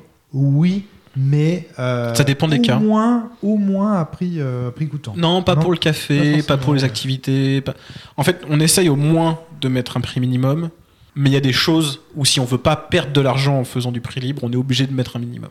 C'est bah, intéressant, tu vois. Ça, et le critère, c'est juste pas, pas que ça nous coûte quelque chose, en fait, plus que ce que nous coûte déjà le local. Mais moi, j'ai fait l'expérience, en tout cas dans le milieu de l'édition de jeux de rôle, que en fait, quand tu proposes un prix libre à partir du prix coûtant, parce que c'est ce que je faisais au Mhm. Libar pour la première édition de Sens, première édition publique, puisqu'il y a une première édition euh, qui a été privée, et ben en fait, ça te coûte de l'argent en tant que. Parce que euh, quand tu proposes le, le service, il y a tout un tas de mécanismes, presque j'ai envie d'appeler anthropiques. Tu vois, tu fais Mhm. chauffer la bouilloire, il y a de l'électricité, tu as l'impression que ça te coûte. Ah, et donc tu euh, fais pas du vrai prix coûtant à ce moment-là. ben, prix non, coûtant, c'est techniquement, c'est tu prends c'est aussi. compliqué en fait. Parce que la prix coûtant euh, pour la laverie automatique, compte aussi euh, l'électricité. Oui, c'est ça, euh, c'est électrici- électricité, eau et lessive fournie. Ouais, voilà, d'accord. Faut, faut bien calculer, tu vois. Ouais, bah oui, ça va nous Ou demander alors, des Tu vas calculs, c'est une erreur de calcul finalement. J'ai mal Oui. calculé mon prix. Oui, c'est ça, t'as Ouais. t'as fait une erreur de calcul sur le prix coûtant. Très bien. ouais. Ok, T'as pas bien. effectivement. Si tu perds de l'argent, c'est que t'as pas mis ton prix coûtant au prix que ça te coûtait. D'accord, ok. Sinon, tu peux aussi. J'ai la sensation qu'aujourd'hui, le, le système économique fait que si aujourd'hui j'ai 1000 euros, que demain j'ai encore 1000 euros, qu'après-demain j'ai encore 1000 euros, en fait je suis en train de perdre de l'argent. Hmm. Parce que euh, par, la- par le- les mécaniques, euh, le mécanisme d'inflation et la façon dont l'argent est produit tout simplement à, à l'échelle de notre société, j'ai la sensation en fait que rester à salaire constant, c'est. Et ça, je, je m'en rends bien compte. J'ai une femme qui est donc fonctionnaire, dont le salaire a été gelé depuis un certain temps. Hmm. Et je peux te dire qu'on concrètement, on perd énormément de pouvoir d'achat tous les ans. hein. Ça fait Ah ouais, très mal. le local fait vivre personne. C'est euh, personne se dégage de salaire de- du local. L'idée, c'est que déjà le local se finance lui-même. Ça, pour l'instant, c'est le cas, et qu'il puisse financer ses activités à terme. D'accord. Non, parce que justement, il y a une, C'est très important ça. il y a tout- euh, il y a toute une question qui s'est posée pour l'atelier informatique. Est-ce que on peut laisser quelqu'un qui fait un atelier faire payer son activité, même à prix libre? Pour l'instant, on est parti sur non, mais je trouve que la question se pose toujours. Et puis, il va y avoir la question aussi de la, de la valeur du travail qui va se poser. Qu'est-ce que ça a coûté, par exemple, à l'État de former un agronome comme, euh, comme Pierre-Alexandre? Ça a coûté à l'État un, un certain nombre d'argent de, Mhm. de former un agronome. Et lui, il vient ici, et euh, à prix coûtant, je peux bénéficier de son enseignement. Et ça Mais- a mais que- combien? À qui ça a coûté? Enfin, tu vois, c'est des questions comme ça. C'est pas pour que tu, Pour le coup, tu, bah, ouais, mes tu études, compares pour deux coup, choses incomparables. Ouais. Ouais, c'est pas comparable, tu vois, parce qu'ils ont mis de l'argent finalement. Enfin, l'État a mis beaucoup d'argent du coup dans ma formation, parce que je suis encore en formation du coup. euh, actuellement. Donc, l'État met beaucoup d'argent en moi, Ouais. mais à côté de ça, je fournis quand même beaucoup de travail pour l'État, Pour lui, euh, ouais, bien sûr. etc. Et mon savoir que j'ai accumulé, je l'accumule à côté, je lis d'autres choses. Enfin, je fais beaucoup de choses. euh. Donc ça, c'est ton temps libre, en fait. Ouais, et là, c'est du coup mon temps libre. Ouais. Mais le problème que tu poses, il- en fait, c'est parce que on expérimente un lieu non marchand dans un monde d'économie marchande. Exactement, c'est ça. Et mais ça, mais ça c'est que c'est une des principales euh, euh, critiques que l'on fait euh, aussi à ces systèmes autogestionnaires qui pop dans un environnement. tu vois, c'est pas un, c'est pas un laboratoire euh, hors du monde que vous Non, non, non. Bah, on, en a, Et on donc- en a conscience. et voilà, vous en avez conscience, bien sûr. je- Et c'est pour ça que certaines activités où il y a un prix minimum. Ouais. Parce que bah, on est dans un monde marchand et on peut pas. se- C'est déjà. On travaille gratuitement, on va, dire, euh, même si. euh, on pense qu'on devrait grat- tra- travailler gratuitement. Que, faire, que le salaire ne devrait. En fait, on est contre le salariat aussi. Dire que si ta survie matérielle elle est liée à la nécessité de faire des choses, c'est problématique. Donc on pense qu'il faudrait faire les choses sur la base du, bah, du volontariat aussi, de dire Mhm. tiens, c'est parce que j'ai envie de partager mes connaissances que je vais le faire et pas parce que ça va me permettre d'en vivre. Ouais. Mais malgré tout, on vit dans un monde où euh, si tu fais rien pour euh, essayer de vivre, tu t'en tiens avec le minimum ou avec moins que le minimum. Ouais. On en- donc là, on en revient à l'interrogation de ce mot révolutionnaire. Est-ce que ce que vous faites ici, c'est si révolutionnaire que ça? Parce que dans le fond, en fait, enfin, pour moi, le terme révolutionnaire sous-entend que euh, à plus ou moins euh, long terme, on va affecter, euh, tu vois, euh, on va se confronter vraiment presque, parfois même allant ju- jusqu'à la violence, avec le monde extérieur et qu'on va le faire changer. tu vois, est-ce que non, non? Oui, mais moi j'ai un certain pessimisme sur la révolution je suis défaitiste. Je pense que euh, c'est des combats qui sont perdus d'avance, mais que ça vaut le coup de les mener. Ouais. Et surtout, moi je me dis, bon, imaginons hypothétique chute du capitalisme, qui euh, théoriquement devrait advenir inéluctablement si t'es marxiste. euh. Mais euh, en fait, le jour où la structure marchande se casse la gueule, le fait qu'on ait des lieux comme celui-ci, avec des gens qui sont habitués à ce modèle de fonctionnement, Ah oui. ça fera qu'il y aura déjà des bases pour construire quelque chose et construire de la collaboration le jour où le modèle compétitif sera plus en place. Mm.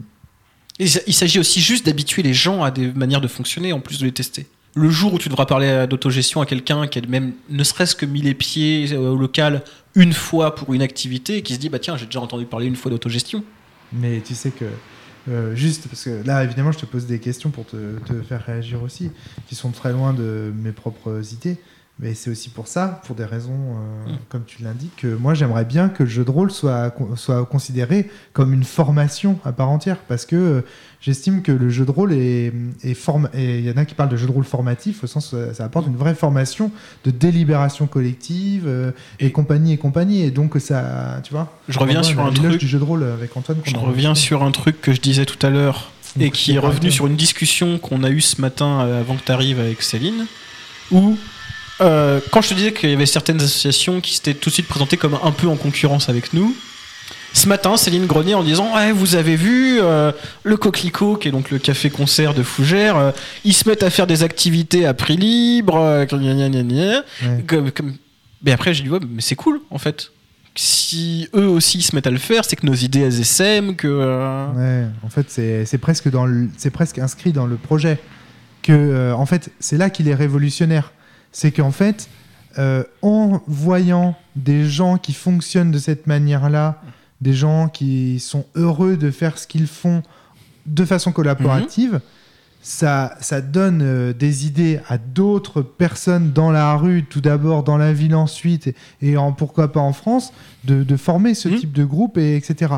Et c'est là que c'est révolutionnaire au sens où ça peut faire changer euh, les, les choses euh, sans pour autant se confronter. Et dans un premier temps, pour être révolutionnaire, il faut d'abord avoir un système pérenne qui soit euh, inscrit dans le temps. Moi, je dis souvent que ce qui fait euh, le succès euh, de, par exemple, des, des idées des gens qui participent à la cellule, c'est que la cellule, elle, elle- elle publie tous les jeudis. Et qu'en fait, c'est parce que c'est quelque chose qui revient tous les jeudis, etc., qu'en fait, euh, progressivement, ces idées donnent à penser que, bah oui, il y a quelque chose de, qui est Mm. possible de ce côté-là. Donc là, c'est pareil, vous êtes à la recherche d'un système, et c'est en cela que c'est révolutionnaire. que Vous êtes là, et vous y êtes, Mm. et vous y restez. Puis, quand je pense tout à l'heure, on parlait des, euh, des, des personnes qui sont utilisateurs du local. Il y en a un maintenant, il a une grande affiche dans ses toilettes, Front social contre le Front national. Tous les gens qui font caca chez lui, ils voient ça maintenant. Parce que ça fait partie des affiches que vous diffusiez. euh, non, c'était pas des affiches qu'on diffusait, mais c'était. euh, Et Céline diffusait. euh, Non, c'était nous, on, on- on devait partir à un collage, donc il y a quelqu'un qui se demandait tiens, mais pourquoi, qu'est-ce que vous collez? Et je fais ah, oui, moi je suis antiraciste, du coup je prends celle contre le Front National, et puis voilà. mais- Pierre-Alexandre, tu voulais Non, puis globalement même, c'est le fait qu'on ait des, on a des autocollants à disposition. euh, Je les ai vus. Voilà, on a des autocollants mis à disposition pour que les gens puissent coller dans les rues. Puis euh, bah, lui, il fait partie des premiers à avoir pris des autocollants et on a mis euh, bon chez lui, apparemment deux trois à côté de chez lui. Oui, parce que quand, quand je dis on fait pas de prosélytisme, c'est relatif malgré Oui, tout. ce que Parce qu'en fait, Là, il y a Non, mais c'est on va on, on- tu vois par exemple là derrière il y a un porte-magazine dedans avec alors le magazine d'alternative libertaire, le manifeste d'alternative libertaire, Ouais. la griffe syndicale et CQFD. Ouais. Donc on demande à personne de le prendre, mais Mm. ils sont disponibles si quelqu'un veut prendre notre matériel militant qu'il le prenne. D'accord, ouais. Mais tu vois, enfin, euh, c'est curieux de dire, ouais, on n'a pas de logique euh, euh, électoraliste ici, personne ne vient faire de meeting, mais en fait, tu as des tracts d'alternatives libertaires, tu vois. Alors, il faut expliquer la différence. Oui, mais Ah, mais c'est pas la même chose, ouais, d'accord il n'y a pas de visée électoraliste, on se présente à aucune élection. Ah, Ça, c'est sûr, oui. Ça serait même, à mon Hmm. avis, contre les idées du groupe que de le faire. Et mais d'ailleurs, c'est petit euh, fun fact, il y a quelqu'un qui est venu au local ce qui a confondu le libertaire et libertin. Ah Ouais, en même temps. Alors, quelle est la différence entre les deux, Dorian? Explique-nous. Nous, on fait pas, euh, on n'est pas spécialement là pour faire des trucs avec nos zizi euh, D'accord. et échanger des fluides vitaux. Et notre cave n'a pas vocation à le faire non plus. Ouais. D'accord, ok. Alors, j'ai oublié le nom de ce parti. Si, le Parti Pirate. Qu'est-ce que vous pensez euh, ici, du coup, euh, des, des initiatives faites par le Parti Pirate, euh, à droite et à gauche, de, de chercher à, à s'imposer dans des élections locales? Moi, je pense que maintenant, on pouvait y croire avant Syriza et Podemos. Syriza et Podemos, ils ont pris le pouvoir chacun respectivement, soit nationalement, soit au moins dans des, dans des communes. Et le pouvoir, tu dirais, les- le pouvoir les a corrompus et ils sont devenus comme les autres? Mais non, mais le pouvoir s'exerce avec des règles. Et pour moi, je- si je suis révolutionnaire, c'est parce que je pense que les règles elles sont mal faites. J'ai jamais réussi à. En fait, c'est soit tu triches, soit tu suis les règles. Il n'y a pas de je vais jouer avec les règles en essayant de les modifier. Ça ne marche jamais dans un jeu euh, d'essayer d'exploiter les règles euh, contre le jeu et, Et pas ici, contre. et ici, t'as l'impression de tricher dans ce local? Non, mais on déjà on, a- on a un petit espace de règles. On, est, on, est dans- on va dire qu'on est dans un, un interstice des règles. Mhm. C'est comme si tu me donnais le dé au jeu de loi et que je disais non, je lance pas le dé. euh. tu vois, il y a la définition. euh, Enfin, ouais. Il y a la définition de, de Cola Duflo du jeu qui est que c'est euh, l'expérimentation d'une nouvelle liberté dans un cadre légal, dans, dans le part et dans la légalité. Je me souviens plus de l'expression exacte. Et j'ai la sensation que c'est ce que vous faites ici, en fait. Qu'ici, en fait, vous êtes en train de faire un jeu de société, finalement, à travers euh, l'autogestion et tout ça tout en respectant les règles du vrai monde euh, au-delà de cette vitrine Mhm. qui est derrière moi là, En fait, ici, vous faites un, un jeu de rôle. Il y a quelque chose de fictionnel quelque part. Enfin, il y a quelque chose de à part. Vous faites monde à part, comme Oui. un jeu de société. Oui, oui. Donc, est-ce que vous êtes dans l'interstice ou est-ce que vous n'êtes pas les deux pieds dans le monde réel? Moi, je crois pas que tu sois dans l'interstice, Dorian. Je crois que tu es un monde dans le monde, c'est-à-dire une mise en abîme en réalité. Ah, mais c'est moi, un monde dans le monde, c'est ce que j'appelle un interstice. D'accord, en ok, fait, très bien. euh. Ouais. Et Mais je suis pas sûr que ce soit même pensé et vécu aussi abstraitement par les gens qui le font. hein. Parce que là, tu ramènes ça à un truc très abstrait, du monde dans le monde. On sent Romaric Brillant qui est en train de réfléchir à ces trucs. bien mais, sûr, euh, ouais, bien sûr. Ouais. On se refait pas. Pierre-Alexandre, tu voulais ajouter quelque chose avant qu'on fasse cette digression sur le monde dans le Oui, monde? c'était juste sur le parti pirate. Enfin, je sais pas, moi, vu du coup, en expérimentant ici, je ne comprends pas la logique électoraliste, en fait. Vu qu'on a- on, on peut tenter de faire autrement, même si là, c'est en microcosme. Parce qu'on est quand même, on n'est pas à l'échelle de la ville de Fougères, par exemple. Ça doit être, on doit être à quoi? Un pour 1000, un pour 10 000, un pour 1000, un peu Hmm. moins? On est un pour 1000, mais c'est déjà un microcosme dans le microcosme Fougeray, qui est dans le dans la France, etc. Mais je pense qu'on peut y arriver sans, sans y aller de manière électoraliste, etc. Puis qu'on peut, euh, bah, du coup, semer des graines révolutionnaires dans la tête des gens où juste ils se disent on peut faire autrement, on peut y arriver tous avec nos moyens, etc. Sans passer par le. Ouais. Tu penses que l'élection n'apporte pas grand-chose? L'élection, c'est un jeu de pouvoir. Si tu mets les doigts dans le jeu de pouvoir, tu peux pas lutter contre le pouvoir. C'est ma maman, elle disait toujours quand elle voyait Besancenot, ah ben pourquoi s'il aime pas le pouvoir, il fait le truc de la course du pouvoir euh, que c'est les élections? Bah euh, en fait dans le fond, elle avait raison. hein. Hmm. Si tu veux pas le pouvoir, pourquoi tu cours après? Ben, pour des raisons très simples, euh, à mon avis, c'est que pour la majorité des gens, n'est politique que ce qui se présente à l'élection. Ah oui, mais Il y a ça. beaucoup de gens qui croient que la politique, c'est se présenter à une élection. Et qui ne savent pas que la politique, c'est aussi discuter avec sa poissonnière tous les samedis euh, de ce qu'elle pense du prix du. C'est là-dessus qu'on fait de la pédagogie aussi. Quand tu parlais d'éducation populaire, c'est un des premiers trucs qu'on fait. Quand on dit l'endroit il est politique, les gens ils entendent l'endroit il veut vous faire voter pour quelqu'un. Et Donc on ben est obligé d'expliquer. C'est pour ça, et ben moi je pense que c'est une des raisons pour lesquelles des partis pirates, enfin le parti pirate se, se monte et se montre dans ces élections-là. Pour dire, regardez, nous aussi on fait de la politique et regardez, nos idées elles sont celles-là. Ouais, mais pour moi c'est un peu. Ouais, c'est- c'est se servir de l'élection comme d'un moyen de communication. Puis la dernière fois que j'ai entendu parler du pirate, parti pirate en France, c'est quand la branche, euh, la branche parisienne avait déposé le nom euh, parti pirate à l'INPI pour que la branche lyonnaise de- du parti pirate puisse pas s'appeler parti pirate. euh. Euh, Il y avait des choses que j'avais envie de réaborder avec vous dont on avait parlé, en préparation du podcast. Euh, Il y a un moment donné, donc euh, Dorian, tu m'as dit euh, militer dans une grande ville et militer à la campagne, c'est pas pareil. Notamment au moment où je te disais que euh, j'avais l'impression finalement que tout ça était très facile par rapport aux expériences que j'avais euh, que j'avais enregistrées, euh, vécues, dont j'avais entendu parler. Moi, les expériences dont j'avais entendu parler, c'était des expériences effectivement qui s'étaient passées souvent en campagne. Le principe, c'était d'occuper des terres pour les exploiter euh, avec des processus de permaculture, euh, etc., etc. Tu m'as dit, ouais, mais c'est pas pareil de militer en campagne et de militer en ville. On n'a pas les mêmes moyens, on n'a pas les mêmes contraintes. Il n'y a pas le même nombre de personnes. De...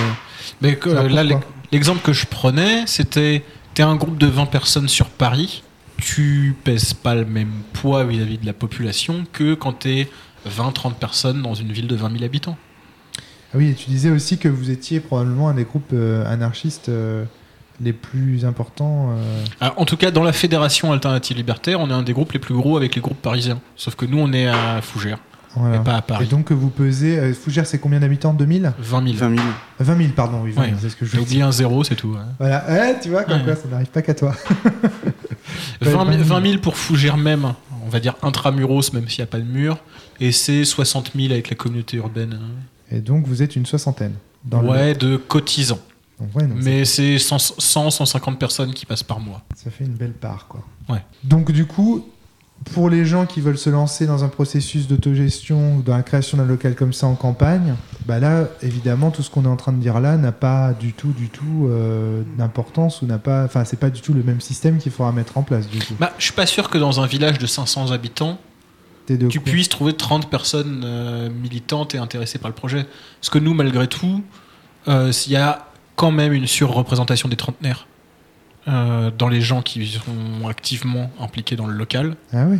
Oui. Et du coup, je pense que dans une ville où t'as que des petits vieux, par exemple, parce un cas qui a des, euh, des coins de France où il y a des populations qui sont vieillissantes, Ouais. c'est pas forcément les, les mêmes facilités qui se posent là aussi. Je pensais pas que c'était les trentenaires euh, vos principaux adhérents, tu vois. C'est l'impression que j'ai, je sais pas si tu confirmes. pas- Si, c'est à peu près ça, entre 25 et 35 ans, je dirais. D'accord. J'ai pas une moyenne précise Hmm. à donner, mais entre 25 Les et gens dans 35 les ans. âgés, c'est plutôt ça. hein. D'accord, ok. Comment est-ce que vous expliquez qu'il y ait moins de personnes âgées, euh, qu'il y ait peut-être moins de jeunes aussi euh, Par jeunes, j'entends euh, entre 18 et 25 ans? 18-25 ans, alors ça c'est un problème qu'on a aussi avec Alternative Libertaire, donc avec le groupe politique. Toucher les lycéens, euh, on sait pas faire, je pense, tout simplement. D'accord, ouais. Je pense que ce serait possible. hein, je- Moi j'aurais eu un, lieu- un, un local comme ça à disposition au lycée où juste je peux venir me poser quand je sèche les cours, quand je séchais les cours, parce que je séchais les cours quand j'étais au lycée. Je serais venu là. C'est étonnant parce que en tant que youtubeur, la population sur laquelle euh, toi tu avais de l'influence, c'était justement non. les lycéens, non? Les gens sur lesquels j'avais de l'influence, c'est les gens qui étaient lycéens en 2012. C'est des gens qui ont 25 ans maintenant. D'accord, ok. Enfin non, enfin 2012. euh, Oui, Quand ça, des gens qui étaient. 23 ans. Ouais. Ouais. Donc c'est déjà encore, c'est pas les lycéens quoi, c'est déjà des, Ouais. des jeunes adultes aujourd'hui. Et même si j'ai communiqué dessus, j'ai pas appuyé euh, sur le fait qu'il y avait le local. Je pense qu'il y a plus des gens. Ce qui s'est passé, plus, plus des gens qui venaient intéressés par le local, surpris de m'y voir, que des gens qui venaient pour m'y voir. D'accord, ouais, ça marche. Tu m'as dit aussi, on n'est pas des totos. Qu'est-ce Ouais. que ça veut dire qu'un toto Qu'est-ce que c'est Les toto? totos, c'est les autonomes. Euh, par exemple, qu'est-ce que c'est qu'un autonome dans euh, les groupes euh, comme ceux qui ont écrit le Comité Invisible, ils sont où? C'est pas dans le Larzac, c'est. C'est Tarnac. Tarnac, voilà, groupe de Tarnac, c'est les gens qui veulent vivre en se coupant, comme tu, comme tu parlais, de, on est dans le cadre de la l'égalité, etc. Un toto, c'est quelqu'un qui veut se couper complètement et qui est, à qui être su- autosuffisant ne suffit pas, il faut qu'il être autonome D'accord. ouais. Nous, on n'a pas, comme, on n'a pas les moyens d'être autonome. Donc l'autosuffisance nous suffit. Et là aussi, encore une fois, il y a aussi cette dimension de ah, Céline est là. Céline est là. Formidable. Après une demi-heure d'absence euh, quand elle est partie à midi. Elle était dans, le- dans les embouteillages de la fougère. Ça. Donc, ok, donc, euh, et oui, et là encore une fois, une grande différence entre le, ce type de militantisme en campagne et en ville.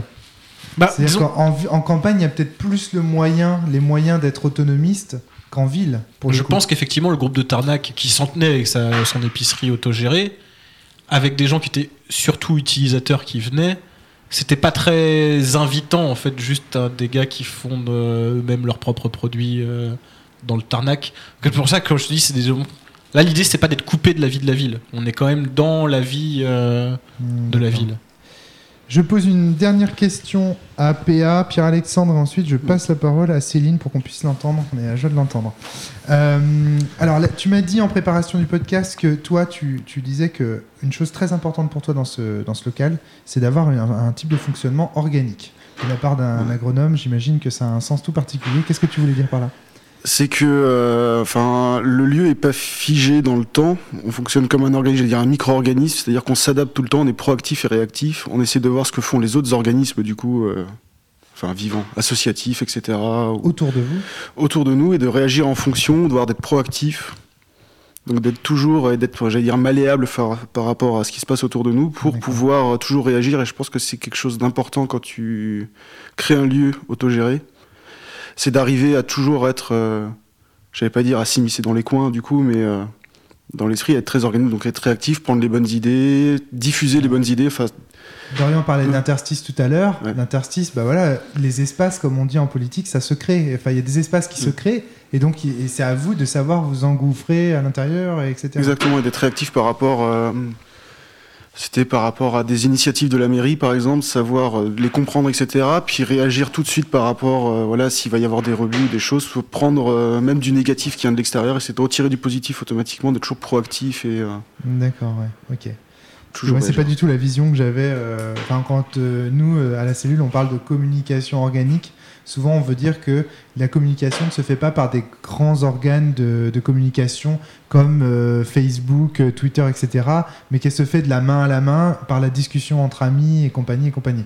Là, ça n'a vraiment euh, pas. Non, ouais, là, c'est plus sur le fonction, j'allais dire métabolique du coup de, le- de la sauce Ouais. ou même du groupe en général, c'est d'être euh, ouais, organique, c'est-à-dire prendre limite. On va pas parler de transfert horizontal de gènes de bactérie à bactérie, mais c'est un peu ça. C'est que s'il y a des S'adapter à son environnement. s'adapter aussi, et puis si un autre groupe a eu une bonne idée, Eh ben bah, ouais. pff, voilà, prendre la bonne idée et puis euh, Ok, d'accord, ça marche. Céline, tu es donc une des membres fondatrices de ce, de ce local. Oui. Donc c'est toi, la fameuse Céline de Céline et Titou, c'est ça? Je ne me trompe pas?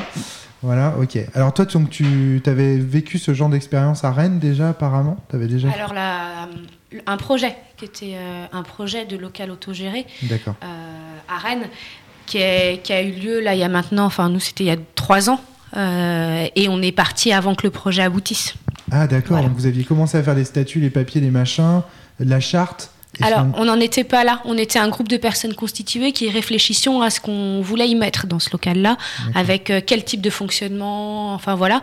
Et les statuts de l'association, ce genre de choses auraient été déposés quand on aurait trouvé un local. C'était le projet un peu. D'accord. Et c'était déjà le même type de projet, c'est-à-dire qu'il n'était pas question de- d'impliquer la municipalité ou de demander des aides de l'État pour faire un pro- le projet. Complètement. Complètement. Là, pour le coup, euh, le, projet sur lequel on, avait bossé un peu à, à Rennes, c'était un projet, euh, c'était un projet qui voulait, en fait, qui avait été lancé par plusieurs euh, individus et dont l'objectif était vraiment de, euh, de fédérer les différents libertaires en fait de Rennes, euh, qu'importe l'organisation politique euh, ou la non-organisation, et les gens qui peuvent se, les gens qui peuvent se reconnaître en tout cas dans l'autogestion, la démocratie directe. Donc l'objectif du projet, c'était vraiment avoir un lieu qui puisse fédérer un peu ces personnes, mais pas que, et ouvert sur l'extérieur avec des activités diverses et variées. Quoi. Et vous alliez réussir? T'as la sensation que vous alliez réussir? Je ne pense pas, puisque c'est un peu tombé à l'eau en, raison bah, de questions de loyer, en fait. Euh, de trouver un local adapté à Rennes avec des oui, loyers adaptés. Donc le foncier est très cher à Rennes. Voilà, c'est ça.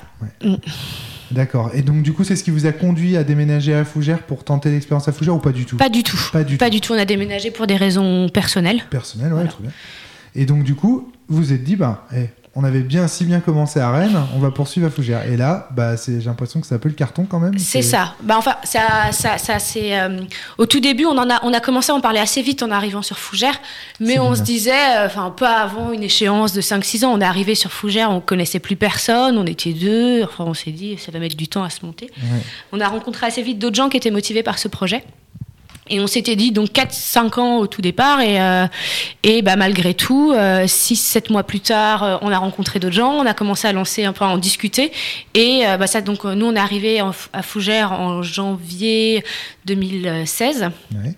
On a commencé à en discuter avec un groupe de gens euh, motivés euh, en septembre 2016 et on a trouvé le local en février 2017. Quoi. D'accord, ok. Et à partir de là, vous avez commencé à monter la charte, etc. Et tout s'est fait euh, sans, sans, sans difficulté T'as trouvé... Alors justement, on parlait un peu des, des difficultés en amont, puis on n'en trouvait pas beaucoup. Ah, ils n'étaient pas très beaux, non, ça, tout se passe bien. en gros. ça a été facile. Ouais, voilà. euh, Dorian dit en, en dehors des micros, comme à son habitude, que c'était facile. Euh, toi, est-ce que de ton point de vue, euh, il y, a eu, euh, il y a eu- il y a eu quelques difficultés et Alors, effectivement, euh, on n'a pas eu euh, des difficultés monstrueuses. non. La charte euh, et le règlement intérieur, on a commencé à y réfléchir dès septembre, en fait. Dès septembre. Donc, on a eu un temps de réflexion qui était quand même conséquent avant. Et, euh, et donc, comme on était un petit nombre, quand même, enfin, une, entre 10 et 12 au tout départ du projet, bah, c'était assez facile, en fait, parce qu'on avait tous envie de la même chose dans ce projet. Ce qui a été plus compliqué, c'est de savoir comment on peut se protéger un peu. Euh, comment on peut protéger ce projet-là et euh, euh, éviter qu'il soit soit récupéré, soit qu'il se transforme et que nous, on se retrouve pas dans un projet où on a mis énormément d'énergie. Parce que c'est toujours le problème. Que tu Un- te sentes plus chez toi dans un projet où tu as investi énormément Voilà. d'énergie. C'était un peu ça l'idée. Ça devienne un bastion du NPA. Par exemple, on ne pensait pas au NPA, mais par exemple. je ne sais pas, je, dis au hasard. Hein, mm. Par exemple, eh effectivement, nous l'idée c'était pas de, enfin, c'était de pouvoir conserver euh, un fonctionnement démocratique euh, et autogestionnaire, et pour autant, on n'avait pas non plus l'envie que ce projet serve de point d'appui à des choses dans lesquelles on se reconnaissait plus du tout, quoi. Mm. Donc il a fallu qu'on réfléchisse la charte de manière aussi à ce que bah on puisse euh, on puisse s'y retrouver. Et donc on a fini par se dire parce qu'au départ on n'était pas très très à l'aise avec ça en se disant ouais mais d'un autre côté c'est un lieu autogéré démocratique.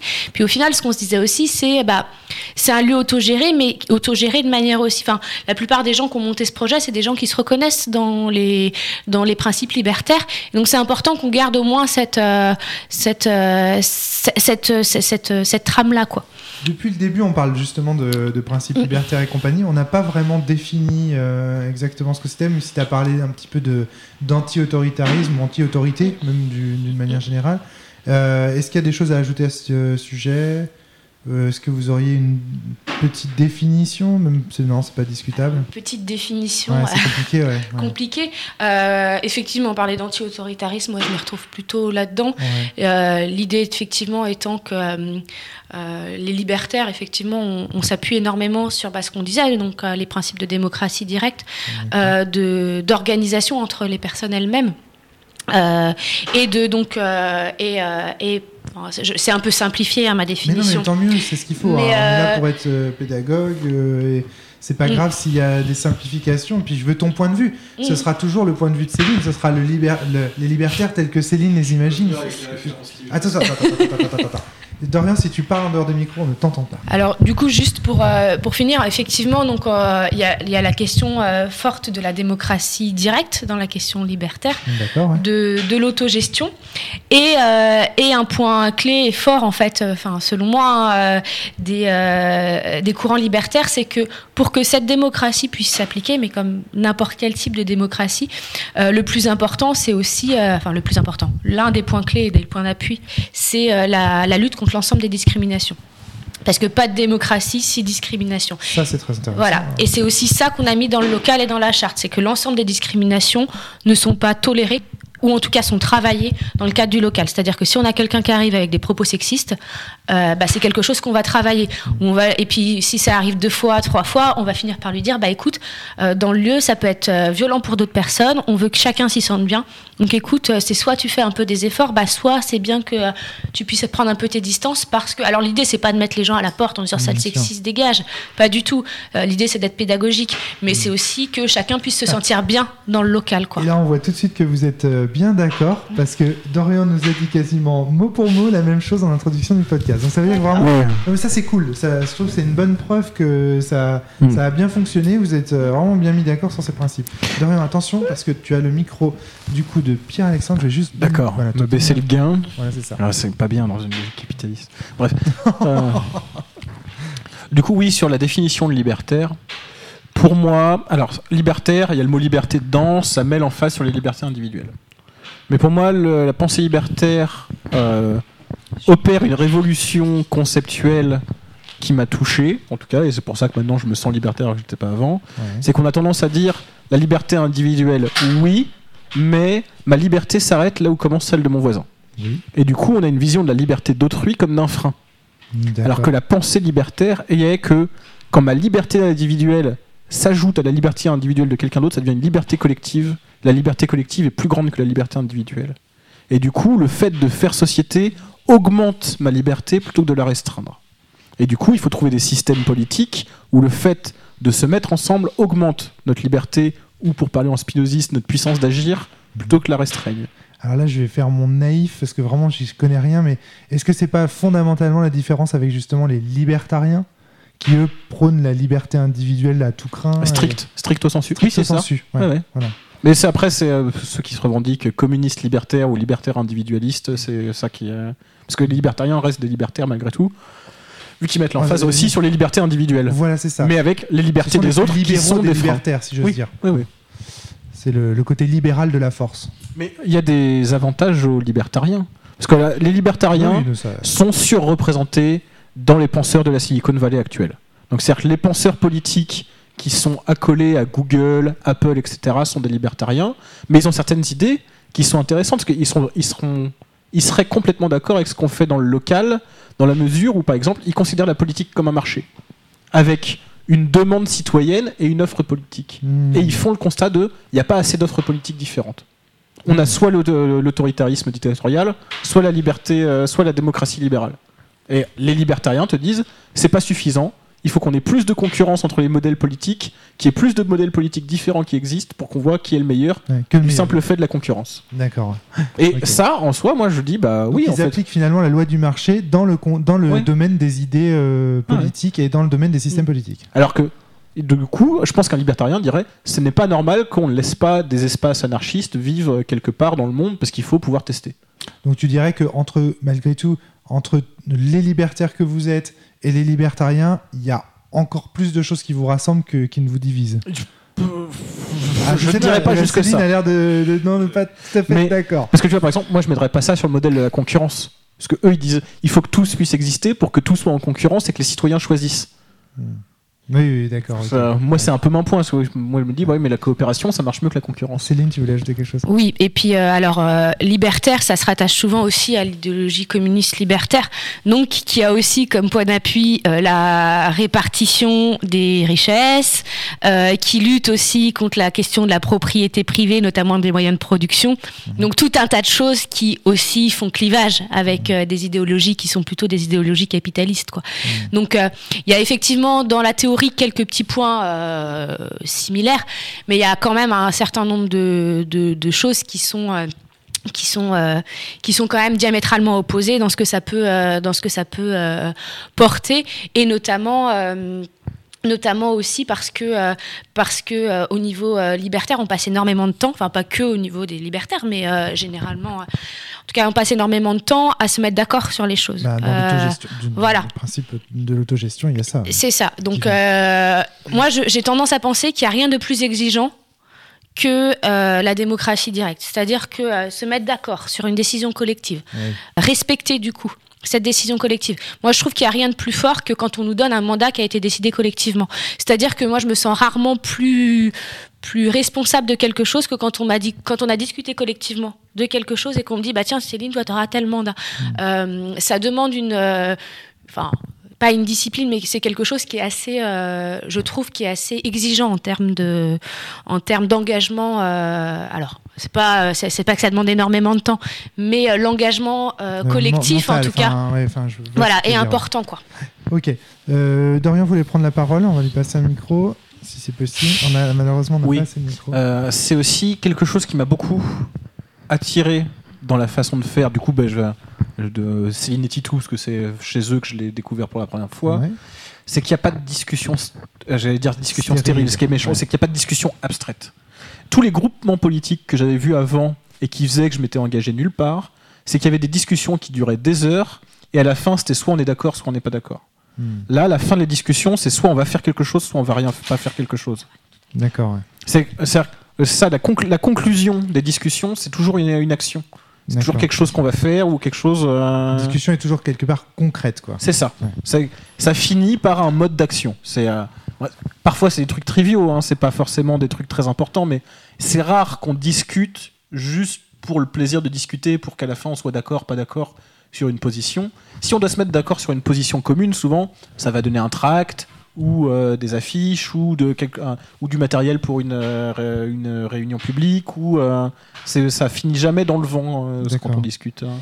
Je voudrais juste poser une question euh, concrète à, à Céline, celle que je vous ai posée au départ. Euh, c'est qu'est-ce que tu as l'impression de produire avec ce local? Qu'est-ce que vous faites ici? Qu'est-ce que vous produisez? Qu'est-ce que vous créez? Alors, c'est, j'aime pas trop ce mot, mais je- enfin, j'ai l'impression qu'on fait, euh, qu'on fait convergence en fait. Enfin, moi, j'ai, souvent l'impression qu'on a tendance. Je trouve, il y a une conférence de Franck Lepage qu'on parle plutôt bien, où on aurait tendance à, à, distinguer le culturel du politique et, euh, enfin, alors il y a- il y avait une troisième chose, culturelle, politique et euh, et sociale. Et moi, j'ai l'impression en fait de que c'est quelque chose de complet en fait, qu'on produit quelque chose de complet.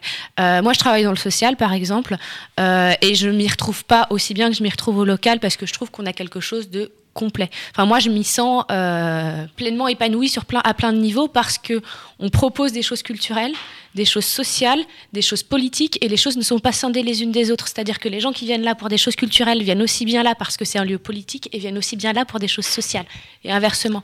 Et ça, moi, je trouve que c'est quelque chose qui est... Euh, enfin, je dirais qu'on produit peut-être cette, cette, euh, cette jonction-là, et je trouve que c'est... Enfin, moi, en tout cas, c'est ce qui, il y a plein de choses qui me plaisent dans le local, mais c'est sans doute ce qui me plaît le plus. quoi. C'est génial parce que tu sais ce qu'ils m'ont répondu les deux autres à côté de toi Ils m'ont dit on fait du lien social. Mhm. Et en fait, toi, tu élargis le truc, tu dis non, non, enfin, oui, on fait mm. du lien social, mais on fait aussi du lien tout court. Mm. On lit en fait euh, tout plein de choses. C'est intéressant euh, mm. de voir aussi que, en fait, il n'y a pas que les gens qui se lient ici, il y a aussi les activités. Il y a un agronome qui vient discuter à côté d'une assistante sociale. Il y a ces deux pensées-là qui s'affrontent, qui, qui discutent, qui convergent, qui font maelstrom. Donc ça, ça, je trouve ça vachement intéressant. Et au fur et à mesure qu'on discute, euh, il y a du monde qui arrive dans le, dans le local. C'est bien, ça, ça, vit, tu vois. C'est ça. Donc il y a des gens qui arrivent. Euh, du coup, on va peut-être euh, s'arrêter là. On va devoir arrêter là cette émission. Merci Céline d'être arrivée, même si c'était qu'à la fin. C'est dommage, j'aurais bien voulu te poser davantage de questions. Mais bon, voilà, c'est comme ça. Merci Pierre-Alexandre. Merci Dorian. Ça, on l'a déjà suffisamment dit comme ça. À très bientôt tout le monde. Portez-vous bien et surtout jouez bien, même euh, à ce type de jeu de société là. à très bientôt tout le monde. Salut. Au revoir.